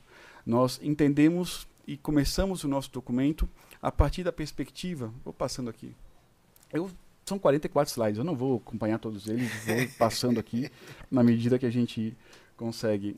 É, este documento ele traz conjunto 10 propostas, é, 10 diretrizes, 30 propostas, e que elas estão demarcadas em um cenário onde nós encontramos um alto grau de poliarquia, pelo menos caminhamos para um alto grau de poliarquia no tema do Sistema Único de Saúde. Em qual sentido? No sentido que é, um, é uma pauta que alcança alto grau de consenso tanto na sociedade, com um grau de pertencimento talvez não alcançado desde a Constituinte em relação à expectativa da sociedade, da população em geral, independente do extrato social, em relação ao Sistema Único de Saúde, como também das instituições. Nós revisamos extensamente todos os programas de governo apresentados até agora por todos os campos políticos. O novo está defendendo o SUS público, universal e gratuito. Em 2018, defendia voucher da saúde e uma agenda de privatização. Nós alcançamos um grau de unanimidade, de alta convergência entre a direita, o centro e a esquerda brasileira, que pode permitir que todo mundo sente hoje na mesa em torno de grandes pactos nacionais. E aí entender que a oportunidade que temos da sociedade se apropriando do Sistema Único de Saúde, reconhecendo a necessidade de um SUS forte, não necessariamente 100% estatal, um SUS forte, um SUS com garantia de acesso universal, com garantia da integralidade do cuidado, passa a ser uma grande oportunidade na avaliação do CONAS. E aí uma oportunidade para que os grandes temas estruturantes entrem para a mesa e se transformem em política concreta. Porque não nos interessa simplesmente é, mais pessoas falando bem, mais pessoas, mais instituições fazendo narrativas que não se expressem em mudanças reais e objetivas na condição de vida do povo e da forma como o sistema de saúde se organiza. Então, entendemos que é, todos os programas alcançam um alto grau de convergência, nosso, nossa proposta dia, dialoga em certa medida com quase todos, mas que ainda existem insuficiências, principalmente no, na centralidade do debate presidencial. Acabamos de ver uma pandemia que tirou a vida de mais de 670 mil brasileiros e não temos a pauta da saúde sendo tratada nos debates presidenciais, na, nos programas de televisão, com devida centralidade diante da, diante da dimensão daquilo que nós vivemos em termos de saúde pública recentemente no país. E isso precisa ser pautado por quem? Pelas instituições, pela sociedade. Nós precisamos que obrigatoriamente todos os campos políticos possam caminhar num alto grau de convergência e de concertação. Por isso, no cenário brasileiro, que é um cenário onde é, nós temos é, um sistema único de saúde que foi fruto de uma intensa luta da sociedade civil no, no bojo da, de enfrentar a ditadura, mas também de uma grande mobilização e articulação política no Congresso Nacional, que constituinte, que em todos os campos políticos aprovou o sistema único de saúde, nós precisamos também retomar essa agenda. E aí, uma das primeiras propostas do CONAS é o estabelecimento da noção de três grandes pactos. Nós que somos gestores, sabemos muito bem, né, Erno, que se a gente não planejar nos primeiros dois, três meses, muito bem desenhado o ciclo de quatro anos, você perde tempo e não executa e não entrega.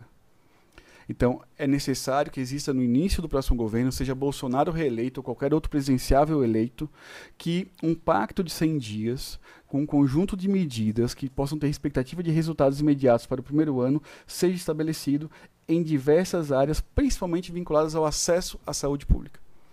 Nós trabalhamos com a perspectiva também de um pacto de quatro anos de modernização e estruturação do sistema de saúde. E a necessidade de que, neste período, se estabeleça a perspectiva dos planos decenais. Nós não somos os chineses, que fazem planos de 50 anos. Mas nós precisamos partir de uma agenda que possa ultrapassar um ano e meio. Porque com tanta troca de ministro, ao longo dos últimos 30 anos, com tantas trocas de secretários de Estado da Saúde, a gente acaba tendo agendas de gestão que se limitam a agendas que só caminham dois anos. Dois anos é algum grau de ruptura, enfraquecimento e que não se materializam de maneira estruturada em todo o país. Então, a perspectiva de planos decenais com metas em termos de financiamento, resultados e desenvolvimento da infraestrutura, expansão do sistema, passa a ser fundamental. O Brasil hoje tem 1,2 leitos a cada mil habitantes, de acordo com o Alquinés, sendo aí 36 mil leitos de cuidados intensivos, 313 mil leitos clínicos. Nós temos 2.800 hospitais que atendem exclusivamente o SUS, de diferentes naturezas jurídicas. Estou falando aqui de hospitais estatais, hospitais filantrópicos, hospitais de fundações, hospitais autárquicos. Temos, é, dentro dos hospitais filantrópicos, 1.800 hospitais filantrópicos que atendem um SUS mais planos de saúde. E do, da composição dos hospitais filantrópicos, uma grande maioria, uma, uma, participação muito significativa de hospitais de pequeno porte que não encontram um lugar é, de estruturante dentro da garantia do acesso ao sistema de saúde até o presente momento. Nós temos, nesse, nesse sentido, um papel bem central da filantropia, e aí acho que, em alguma medida, Erno, é necessário reavaliar algumas é, críticas à filantropia, na perspectiva de que, com a internacionalização do, da atividade, do capital financeiro na atividade de saúde no Brasil, a filantropia pode preservar, em certa medida, no segmento econômico saúde privada, uma participação é, protetora é, de atores nacionais dentro da saúde privada. Eu acho que a filantropia ela traz um, uma prerrogativa de uma, de uma de um bypass, vamos dizer assim, na Lei 8666 e em diversos atos normativos que hoje limitam muito a capacidade do Estado entregar com alto grau de eficiência, alta performance saúde pública de qualidade, e que ela permite que, via um instrumento normativo da contratualização, a gente organize os arranjos de acesso à saúde em cada região do Brasil, principalmente onde a filantropia participa. Não dá para poder repensar tudo que existiu ao longo dos últimos 32 anos e de uma hora para outra vamos fazer tudo novo. A gente vai construir a perspectiva do futuro com base na realidade que já está posta, da infraestrutura colocada.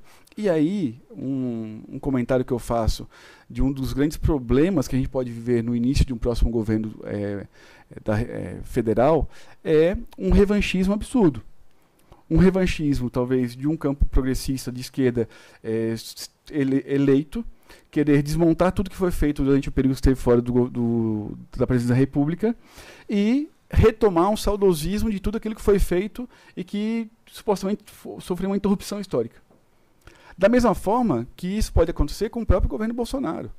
Né? Hoje, às vezes, nós temos a impressão, Erno, que existe até uma perseguição e um abandono da agenda que você representou dentro do Ministério da Saúde, junto com o ministro Mandetta, de pautas que vocês estruturaram com método, com debate, com discussão, com pactuação tripartite, e que o próprio governo Bolsonaro parece hoje esconder isso de uma agenda que já teve centralidade em outro momento do próprio governo dele. O pior que pode acontecer para o futuro do Brasil é um revanchismo com o passado. Nós precisamos trabalhar com perspectiva de futuro, entendendo que vivemos uma era de profundas transformações tecnológicas, da, da indústria 4.0, da internet das coisas, aonde a nossa vivência no atual, no atual estágio da nossa formação econômica e social passará nos próximos 10 e 15 anos por profundas modificações. E se o Sistema Único de Saúde e o Estado não forem fortes e pre estiverem preparados para enfrentar essa nova etapa, nós estaremos em uma posição de altíssima fragilidade e de uma incapacidade muito grande de poder entregar saúde pública de qualidade para todos, com garantia da integralidade.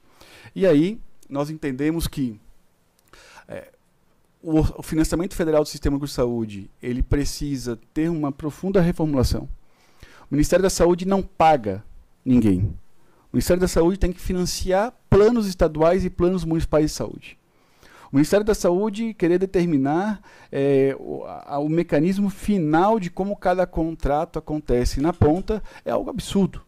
Porque você tem uma complexidade de diferentes atores jurídicos e de modalidades de contratos na ponta, onde você ter, a nível federal, uma, um ultra detalhamento daquilo que você deve plasmar em contrato, passa a ser praticamente inviável do ponto de vista da execução administrativa e da padronização de todo o país.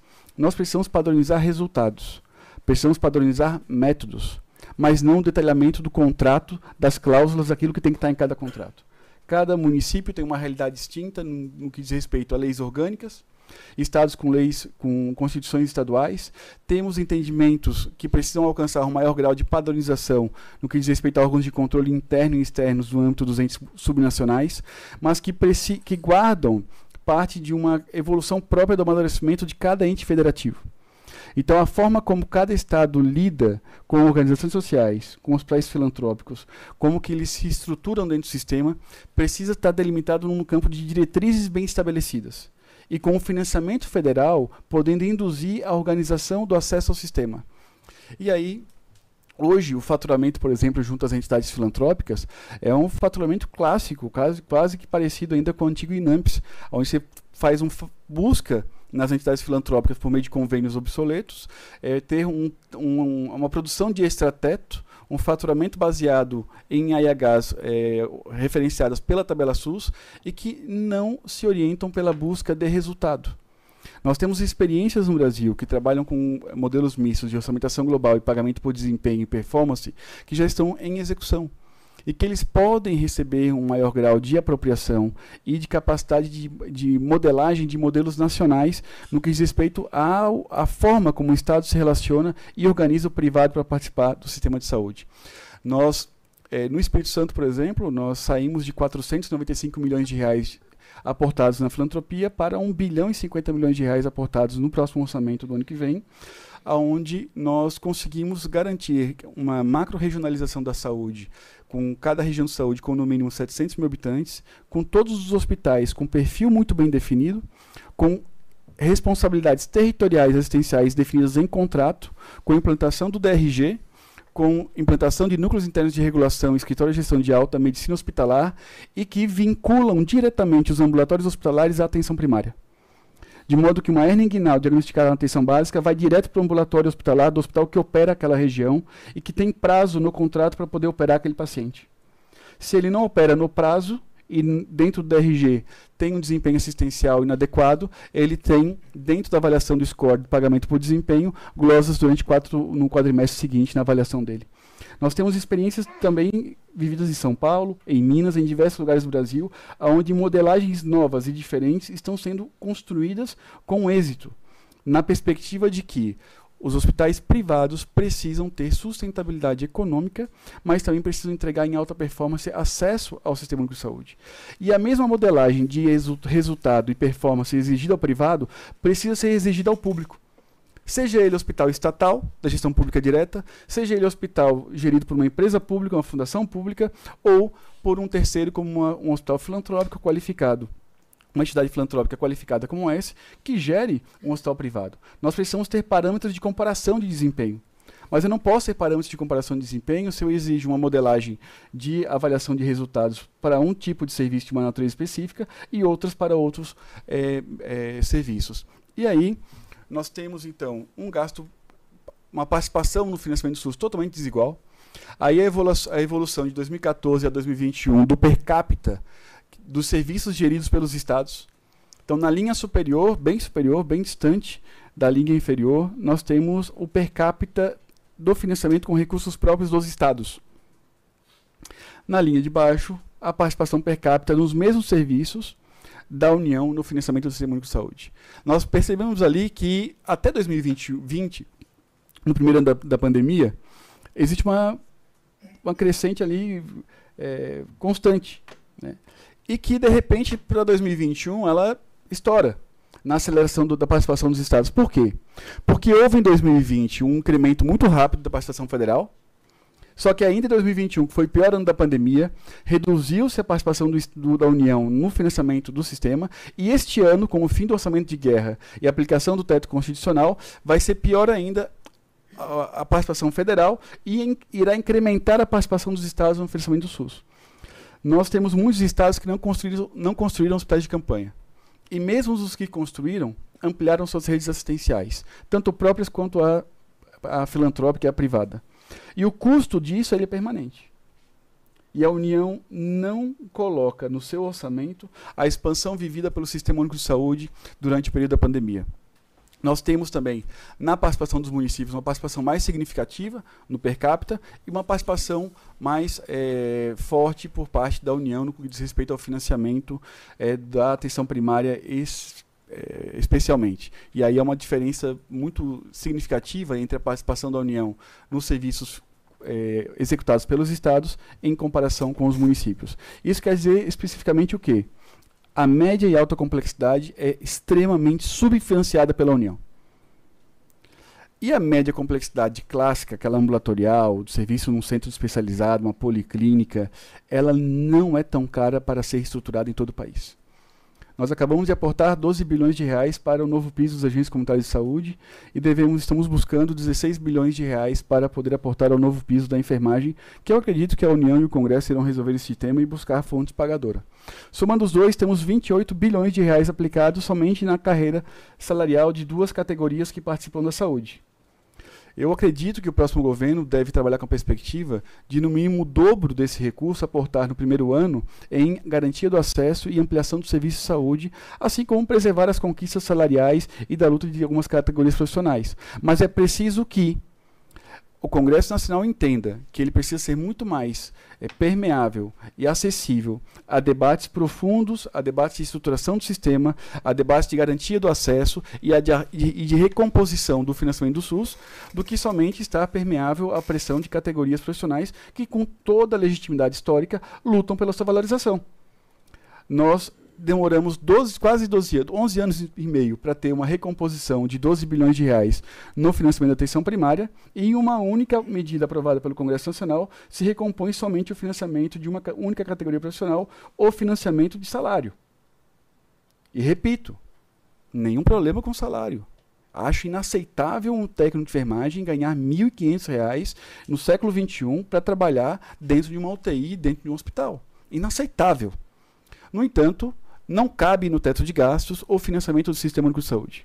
O próximo governo deverá obrigatoriamente, nos primeiros 100 dias, discutir com o Congresso o fim do teto de gastos e recompor a metodologia de equilíbrio fiscal do país, de modo que o financiamento adequado do sistema de saúde caiba na agenda da União. Atenção primária. Nós temos experiências internacionais interessantíssimas de países que apostaram na universalização do acesso orientada uma, pelo fortalecimento da atenção básica. Só que são países que, primeiro, não basearam a atenção básica na composição de generalistas. Eu acredito que esgotou a capacidade da atenção básica em entregar um desempenho, uma performance maior em, em questões assistenciais, enquanto ela estiver sendo provida de profissionais generalistas, basicamente recém-formados. Nós não tivemos o que teve Espanha, o que teve Portugal, o que teve Cuba, o que, teve, o que, o que existiu em outros países, de grandes estratégias nacionais de formação de médicos especialistas em medicina de família e comunidade que atuam tanto na saúde pública como na saúde suplementar. Não há problema nenhum de um médico de família e comunidade atuar na atenção básica do SUS e também atuar no plano de saúde. Só que, da mesma maneira, uma atenção básica fortalecida não se constitui só para atividade médica. E esses países possuem estratégias com valorização do trabalho da equipe multiprofissional. E essas atenções, atenção básica, ela está muito com regras de relação muito claras com demais níveis de atenção. De modo que quando a população acessa a atenção básica, ela tem a segurança que ela vai poder acessar a atenção especializada ambulatorial e também a atenção hospitalar. Reg as regras de relações claras entre os diversos níveis de atenção se dão por meio de uma modernização da engrenagem regulatória do sistema. E é isso que o Brasil precisa avançar em termos de organização das redes de atenção à saúde. Nós temos na Espanha com 47 milhões de habitantes e o Brasil com 214 milhões de habitantes, 29 mil médicos de família e comunidade titulados na Espanha e 7.633 no Brasil. Sendo que já temos no Brasil 52 mil equipes da saúde da família e saúde da família em funcionamento. Existe um descompasso de estratégias nacionais de formação de especialistas para compor o perfil de competência assistencial que o SUS precisa hoje na agenda do Ministério da Saúde. E isso não vai se resolver por estratégias, estratégias regionais. Não vai se resolver por estratégias municipais. Isso se resolve com uma grande estratégia nacional de formação de especialistas. Na prática, essa proporção dá na Espanha um médico de família. Deixa eu cometer indelicadeza, te pedir para concluir em cinco minutos aqui. Tá ótimo. Tá? Nessa proporção, temos na Espanha 1.600 médicos de família, pra, é, um, um médico de família para cada 1.600 habitantes, e no Brasil, um médico de família titulado para cada 28 mil habitantes. Nós temos, então, 10 eixos, né, 10 compromissos que o, a proposta que nós apresenta. E o primeiro é o compromisso com os princípios e diretrizes constitucionais, que é o que eu tratei no início. Nós não precisamos submeter, submeter o SUS a revisionismos históricos e à revisão do seu marco constitucional. Nós defendemos, então, o tema dos três pactos que eu falei no início da minha apresentação.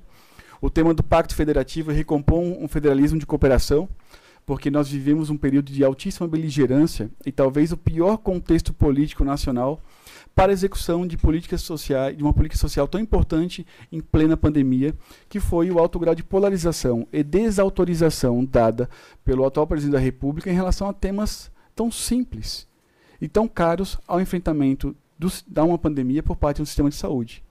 Teria sido muito mais simples, Erno, se simplesmente tivessem pedido usem máscara e vacinem-se talvez o atual presidente pudesse ter sido invencível nessas eleições e não tivesse alcançado o alto grau de rejeição que possui, se ele não tivesse combatido e legitimado teses antivacinas e negacionistas da forma como ele o fez durante todo o processo de pandemia e que insiste até o atual é, momento de legitimar tais teses. Foi o pior contexto institucional que nós poderíamos ter tido ao longo de uma pandemia, é, ao longo da história do SUS para enfrentar uma pandemia com as características da Covid-19. O financiamento, então, com o fim da emenda constitucional 95 e a ampliação de 1,7% para 2,9% do PIB, a participação federal no financiamento do SUS, de modo que a gente alcance no próximo período de quatro anos 5% do PIB para a saúde e que no plano decenal se trabalhe a perspectiva de evoluir até 6% de participação do, do pública em saúde.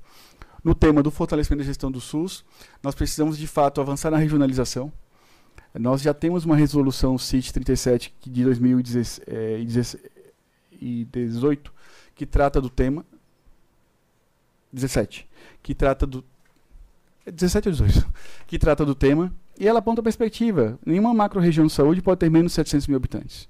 E é possível, com 700 mil habitantes, você ter um acelerador, de partícula para cada 600 mil habitantes, como preconiza a Organização Mundial de Saúde. É possível você ter para 700 mil habitantes serviços de neurocirurgia para atender AVC isquêmico e hemorrágico. É possível para 700 mil habitantes você ter uma escala e uma dimensão de serviços que alcance grande parte da alta complexidade. E aí a regionalização é uma agenda que até o presente momento não teve de fato uma grande liderança nacional que pudesse implementá-la, tendo no financiamento uma capacidade de indução da mesma. E aí o fortalecimento da gestão do SUS e o reposicionamento dos estados. A pandemia revelou isso. Tirem a liderança dos estados e dos municípios no enfrentamento da pandemia e o que, ter, o que teria sido o enfrentamento da pandemia no país nesse último período. Nós, de fato, precisamos reconhecer que os gestores estaduais são aqueles capazes, junto com o Ministério da Saúde, estabelecerem uma liderança dupla na indução da regionalização e da reestruturação do sistema de saúde em termos da, da regionalização. As redes de atenção, tema que já falei um pouco ao longo da nossa fala. E aqui, Erno, a gente defende sim tanto uma incorporação tecnológica robusta dentro do sistema de saúde, com a incorporação de diversas tecnologias ligadas ao telesaúde e à telemedicina, mas também um redimensionamento para 2.500 habitantes da população adscrita a cada equipe de saúde da família. Para poder manter o atual financiamento previsto pelo Previne Brasil para 2.500 pessoas e não para 4.000 pessoas, e termos 100% de cobertura, 100% de cobertura de saúde da família em todo o país, nós precisaríamos somente de 11 bilhões e meio de reais a mais. Com 11 bilhões e meio de reais a mais, você consegue ter 85 mil equipes de saúde da família implantadas, cobrindo até 2.500 habitantes e garantindo uma plenitude de cobertura. O melhor investimento estratégico de organização do sistema de saúde é o investimento em atenção primária, desde que ela esteja com uma, um, um, dimensionamento e regras muito bem estabelecidas da sua carteira de serviço e vinculado aos demais níveis de atenção. Nós, vou tentar passar aqui rapidamente, no tema da vigilância saúde, a preparação da capacidade de resposta do Estado é, em termos de emergência saúde pública, mas também de recompor a vigilância com tecnologia, com capacidade de análise da situação de saúde no século XXI. Não dá para análise da situação de saúde no Brasil ainda ser feita em planilha de Excel. Nós precisamos entender que as tecnologias de ciência de dados, as tecnologias, as capacidades que a gente tem de desenvolver, recursos humanos que dominem Big Data dentro da saúde pública passa a ser fundamental.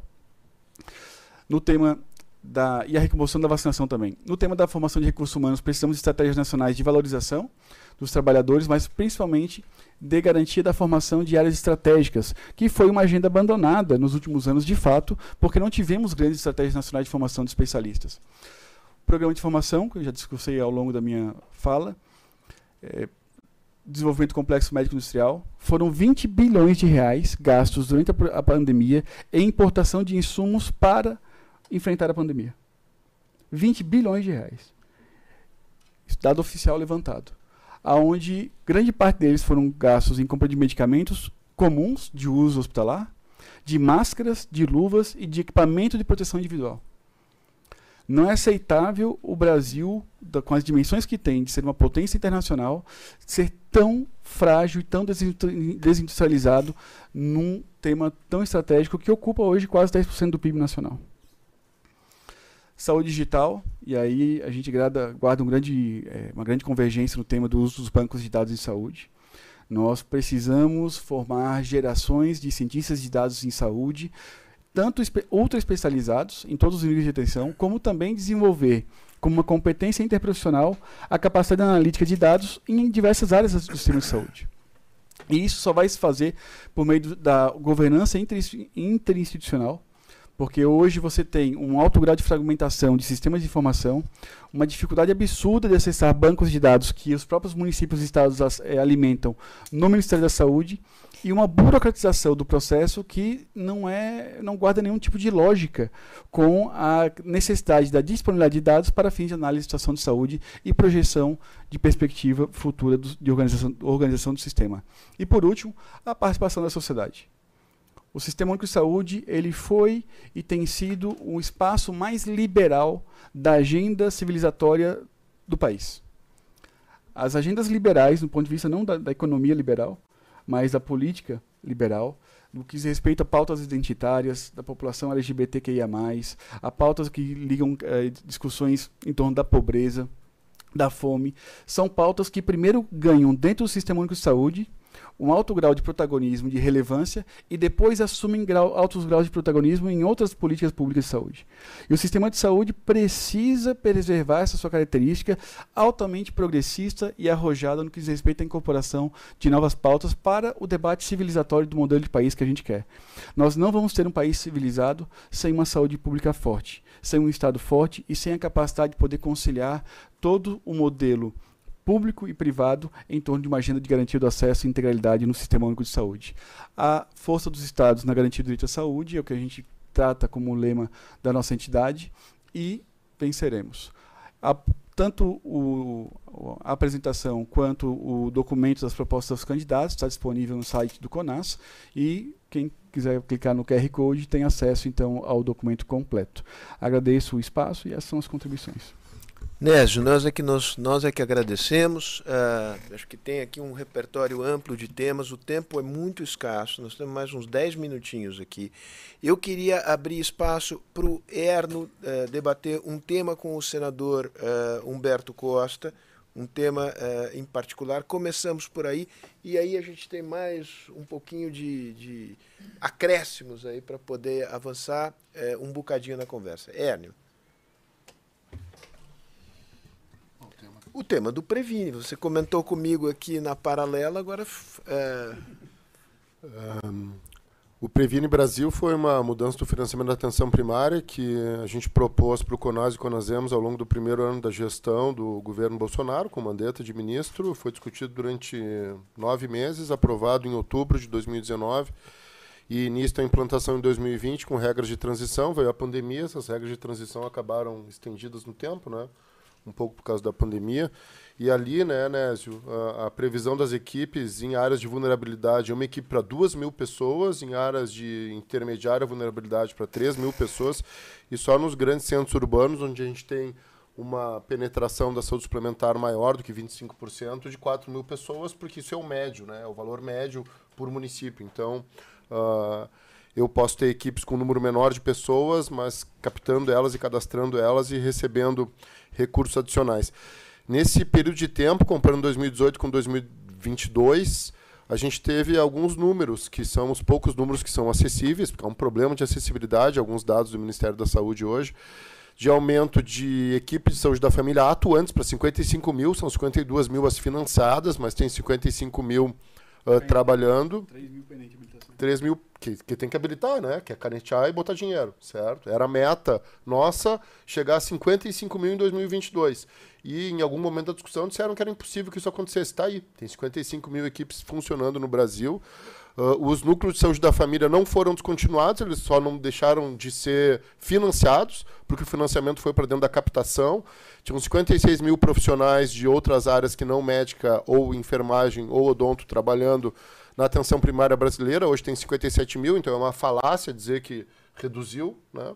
Uh, a gente nunca soube dizer o que, eles tinham que fazer também, ninguém soube dizer, nem o governo federal, nem o governo estadual, nem os governos municipais, então se contratou gente. Da mesma maneira, a gente cria pisos né, profissionais. Eu também sou a favor de salário digno, né, Nézio? Mas piso na Constituição, eu não sou a favor. Agentes comunitários de saúde. A gente só tem investigações no Brasil demonstrando a efetividade do papel dos agentes em áreas de extrema pobreza sobre temas de saúde materno e infantil. A gente tem duzentos e tantos mil agentes comunitários hoje trabalhando no Brasil, levando no dinheiro anterior 5 bilhões de reais. No 7 quando? Ano passado? E vai para 11, 12? 12. Dobrou. É dois ah, salários mínimos agora o piso nacional. agora eu me mudo né? Porque eu achava que esse era um ralo que a gente tinha que fechar e parece que cavaram o ralo e abriram o ralo e o ralo virou um fosso agora, né? E falar isso é um horror, porque tu compra uma briga com 250 mil pessoas num minuto, que são os agentes comunitários. Né? Uh, quem trabalha realmente na atenção primária percebe que o resultado das pesquisas reflete na prática. Né? Hoje a gente tem assistentes pessoais digitalizados que garantem a adesão das pessoas a tratamentos, que trazem avanços no controle de doenças, mas a gente paga pessoas para tentarem fazer isso sem capacidade de fazer isso. O que, que se fez? Se gastou vários milhões de reais para o curso de capacitação dos agentes. São coisas que são velhas receitas que não servem para um sistema de saúde do século XXI. A gente está cheio de velhas receitas aqui. As velhas receitas elas não servem mais. Eu tenho convicção de que a gente não vai avançar com receita velha. E receita velha é piso, é trabalhar com a gente em qualquer lugar. Eu sou a favor de a gente nas condições que ele se mostrou efetivo. Extrema pobreza, problemas materno-infantis, testa se vai funcionar em outra condição e aí a gente vai ver. O NASF, o que, que faz o NASF? Né? Quem trabalha nas equipes percebia. Discute casos e tal, não sei o quê. A regionalização, né, Nésio, para ampliar um pouco o tema, eu vou parar de falar, senão eu vou tomar todos os 10 minutos que a gente tem. Então a gente tem uma regionalização planejada uh, nesses uh, uh, denominadores populacionais. Eu lembro bem dos estudos que estavam lá no Ministério na época que a gente trabalhava lá. e cadê a, a, capacidade instalada? Por que regionalizar nos dias de hoje com a telemedicina, com a capacidade de transporte em regiões físicas? Quando a gente vai olhar qualquer lista de CIB e não tem região, na maioria dos estados, cumprindo com os pactos de atendimento, né? É fato. Neurocirurgia no Rio Grande do Sul, Em Porto Alegre, Caxias. Não sei se em outro lugar faz. A gente tem cidades na região metropolitana do Rio Grande do Sul que atendem 90% das pessoas na média e alta do seu município, porque era uma caixa preta antes de ter um sistema que fizesse a regulação de todos os leitos, consultas e exames. Então o cara recebia governo, dinheiro federal e estadual para atender uma região e atendia os seus munícipes só. E essa discussão não anda na CIB. Eu participo das CIBs do Estado do Rio Grande do Sul para discutir isso desde 2011. E sempre tem uma chorumela. Não, mas o filantrópico lá vai melhorar. Ele perdeu a equipe de neurocirurgia, agora está contratando outra. Vamos lá, vamos apostar mais um ano. A gente tem capacidade de instalar de escala, tem que pensar em escala para regionalização e transportar as pessoas.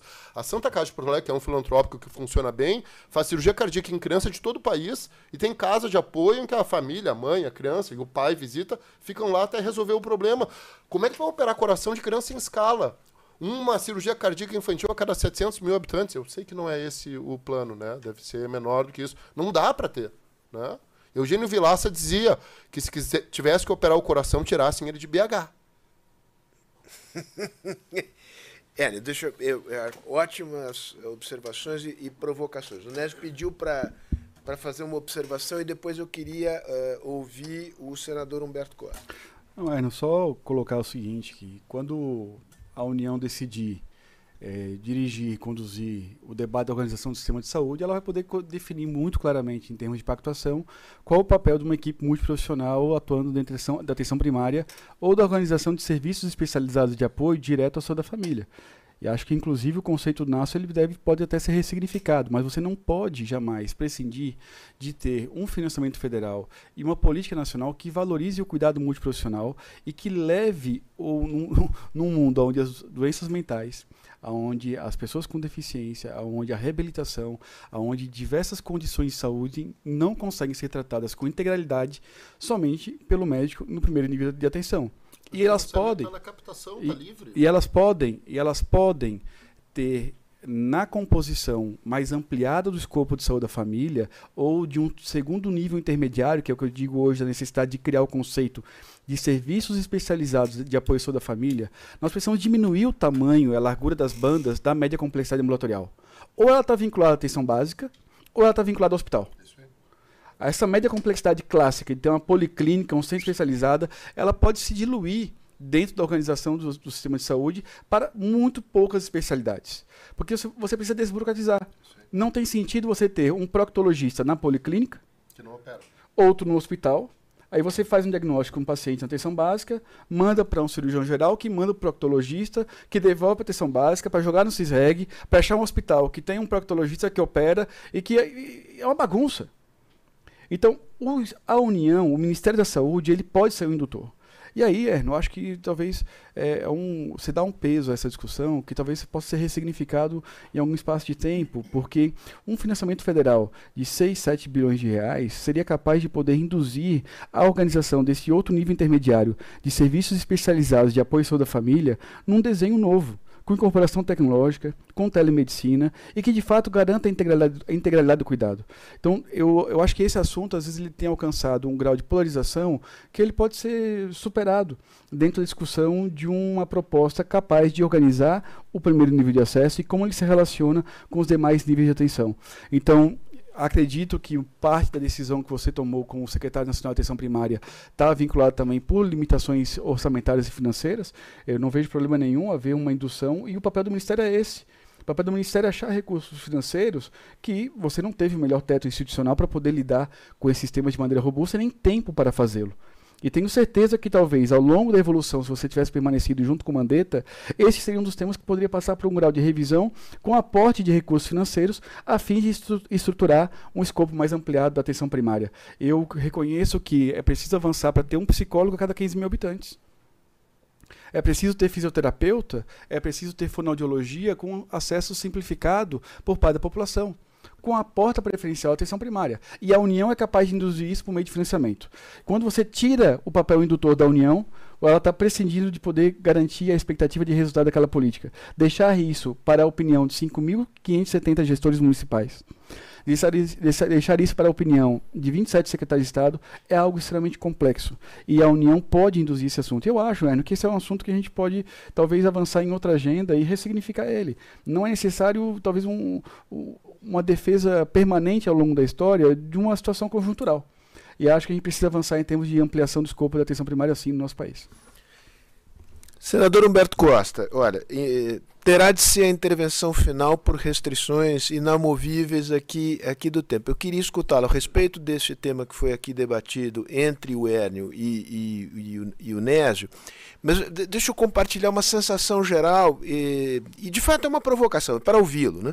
É, é, eu sinto que tem, na exposição que, que o senhor fez, a, a ênfase é, correta no, no, no aumento do financiamento é, à saúde não vem acompanhada de igual ênfase nos temas de ganho de eficiência e redução de desperdícios. Né? É, é, uma, é uma impressão equivocada da minha parte, essa preocupação está incorporada é, no programa é, da, da aliança política que sustenta o, o, o presidente Lula, ou, digamos, eu estou tocando num problema real? Eu quero dizer o seguinte, que é, essa preocupação ela está clara no programa. Nós falamos, primeiramente, em reconstruir a gestão do SUS. E reconstruir significa renovar, adaptá-la aos novos tempos, ter a preocupação de fazer com que ela seja eficiente, que ela tenha condições de atender as demandas da população. Esse debate sobre é, o enfrentamento aos gargalos na área da especialidade é um, um exemplo concreto disso, sem que nós mobilizemos uma mudança importante nos aspectos da gestão, na capacidade de regulação que o sistema tem, no estabelecimento de mecanismos novos para ampliar a resolutividade. Nós falamos aqui na, no Telesaúde, isso é uma representação, é uma colocação clara de que isso não está colocado num segundo plano. Com relação à temática do NASF, eu me sinto absolutamente contemplado com a colocação que o Nésio fez. Eu acho que ele foi capaz de demonstrar a importância de nós termos é, colado a, a, colada às equipes de saúde da família, a atenção básica, um elemento intermediário que pode não só ampliar a resolutividade da atenção básica, e isso aí, é, sem dúvida, é um objetivo a ser buscado por todos nós, ninguém aqui falou uma linguagem é, diferente, como também necessidades específicas da população por determinados especialistas e que podem ser resolvidos naquele âmbito territorial. Mas o que eu queria realmente me manifestar é no que diz respeito a absoluta ausência de gestão, de participação do Ministério da Saúde em questões cruciais. Aqui foi falado do tema do piso da enfermagem, aqui foi falado do tema do piso dos agentes comunitários de saúde, inclusive a sua constitucionalização, e qual foi a postura do governo federal e do Ministério da Saúde em relação a isso? O governo fraco, fragilizado, o Congresso Nacional atuando por interesses e por pressões que são absolutamente legítimas, mas nós decidimos direitos que são justos, que são corretos, que devem ser aplicados, mas não discutimos as fontes de financiamento para todas as áreas, porque o problema não é apenas no setor público, envolve o setor filantrópico, que é complementar ao público, envolve o setor privado também, e nós não temos uma solução produzida nem pelo Congresso, nem pelo governo para a resolução do problema. Agora está se discutindo, por exemplo, para atender o piso salarial da enfermagem, que é absolutamente justo, eu sou favorável, votei a favor, uma fonte que eu diria emergencial, a adoção de algum tipo de imposto com a regulamentação dos jogos de azar. Mas daqui a pouco tem o pedido dos odontologistas, daqui a pouco os médicos vão querer atualizar o seu piso salarial também, vale também para os psicólogos. Então, nós vamos adotar a política de criar uma fonte de recurso para cada segmento que conquista justamente um piso salarial, ou nós vamos fazer como nós estamos propondo, instalar, instalar a mesa de negociação do SUS para que nós possamos, inclusive, discutir mais do que piso salarial, discutir mais do que salário, mas discutir também a formação continuada, discutir condições de trabalho, discutir uma série de coisas. Então, é, essa é uma questão fundamental. E a mesa de negociação e esse diálogo com os profissionais da área da saúde, ele foi rompido há muito tempo. Então, esse, para mim, é um ponto importante, fundamental, porque a responsabilidade por garantir os direitos é de todos, mas a responsabilidade por garantir as fontes é de todos também. Eu conversei várias vezes com o pessoal da enfermagem, com os agentes comunitários de saúde, quando eles estiveram lá no Congresso pedindo o nosso voto, no sentido de que, da mesma forma que eles lutam para que tenha essa, esse reconhecimento profissional justo, é importante que eles façam parte da luta também para termos mais recursos para a saúde pública no Brasil. E nem sempre essas duas coisas andam juntas. Senador, muito obrigado. Muito obrigado, Erno. Muito obrigado, Nésio. Muito obrigado aos integrantes do, do outro painel. Muito obrigado aos que ficaram aqui conosco, aos que estiveram aqui nos acompanhando remotamente. Tem um leque de temas enorme. É, nós vamos voltar a, a ele. Só para mencionar alguns tratamento dos dados, pesquisa clínica, complexo industrial da saúde, regulação do setor privado, enfim, aqui assumimos o compromisso de dar continuidade uh, a, esse, uh, a esse debate num nível qualificado. A gente tenta compensar, de alguma maneira, a ausência desse debate na, uh, no plano político eleitoral. Fazemos aqui o nosso, o nosso papel com a ajuda de vocês. Muito obrigado e até a próxima.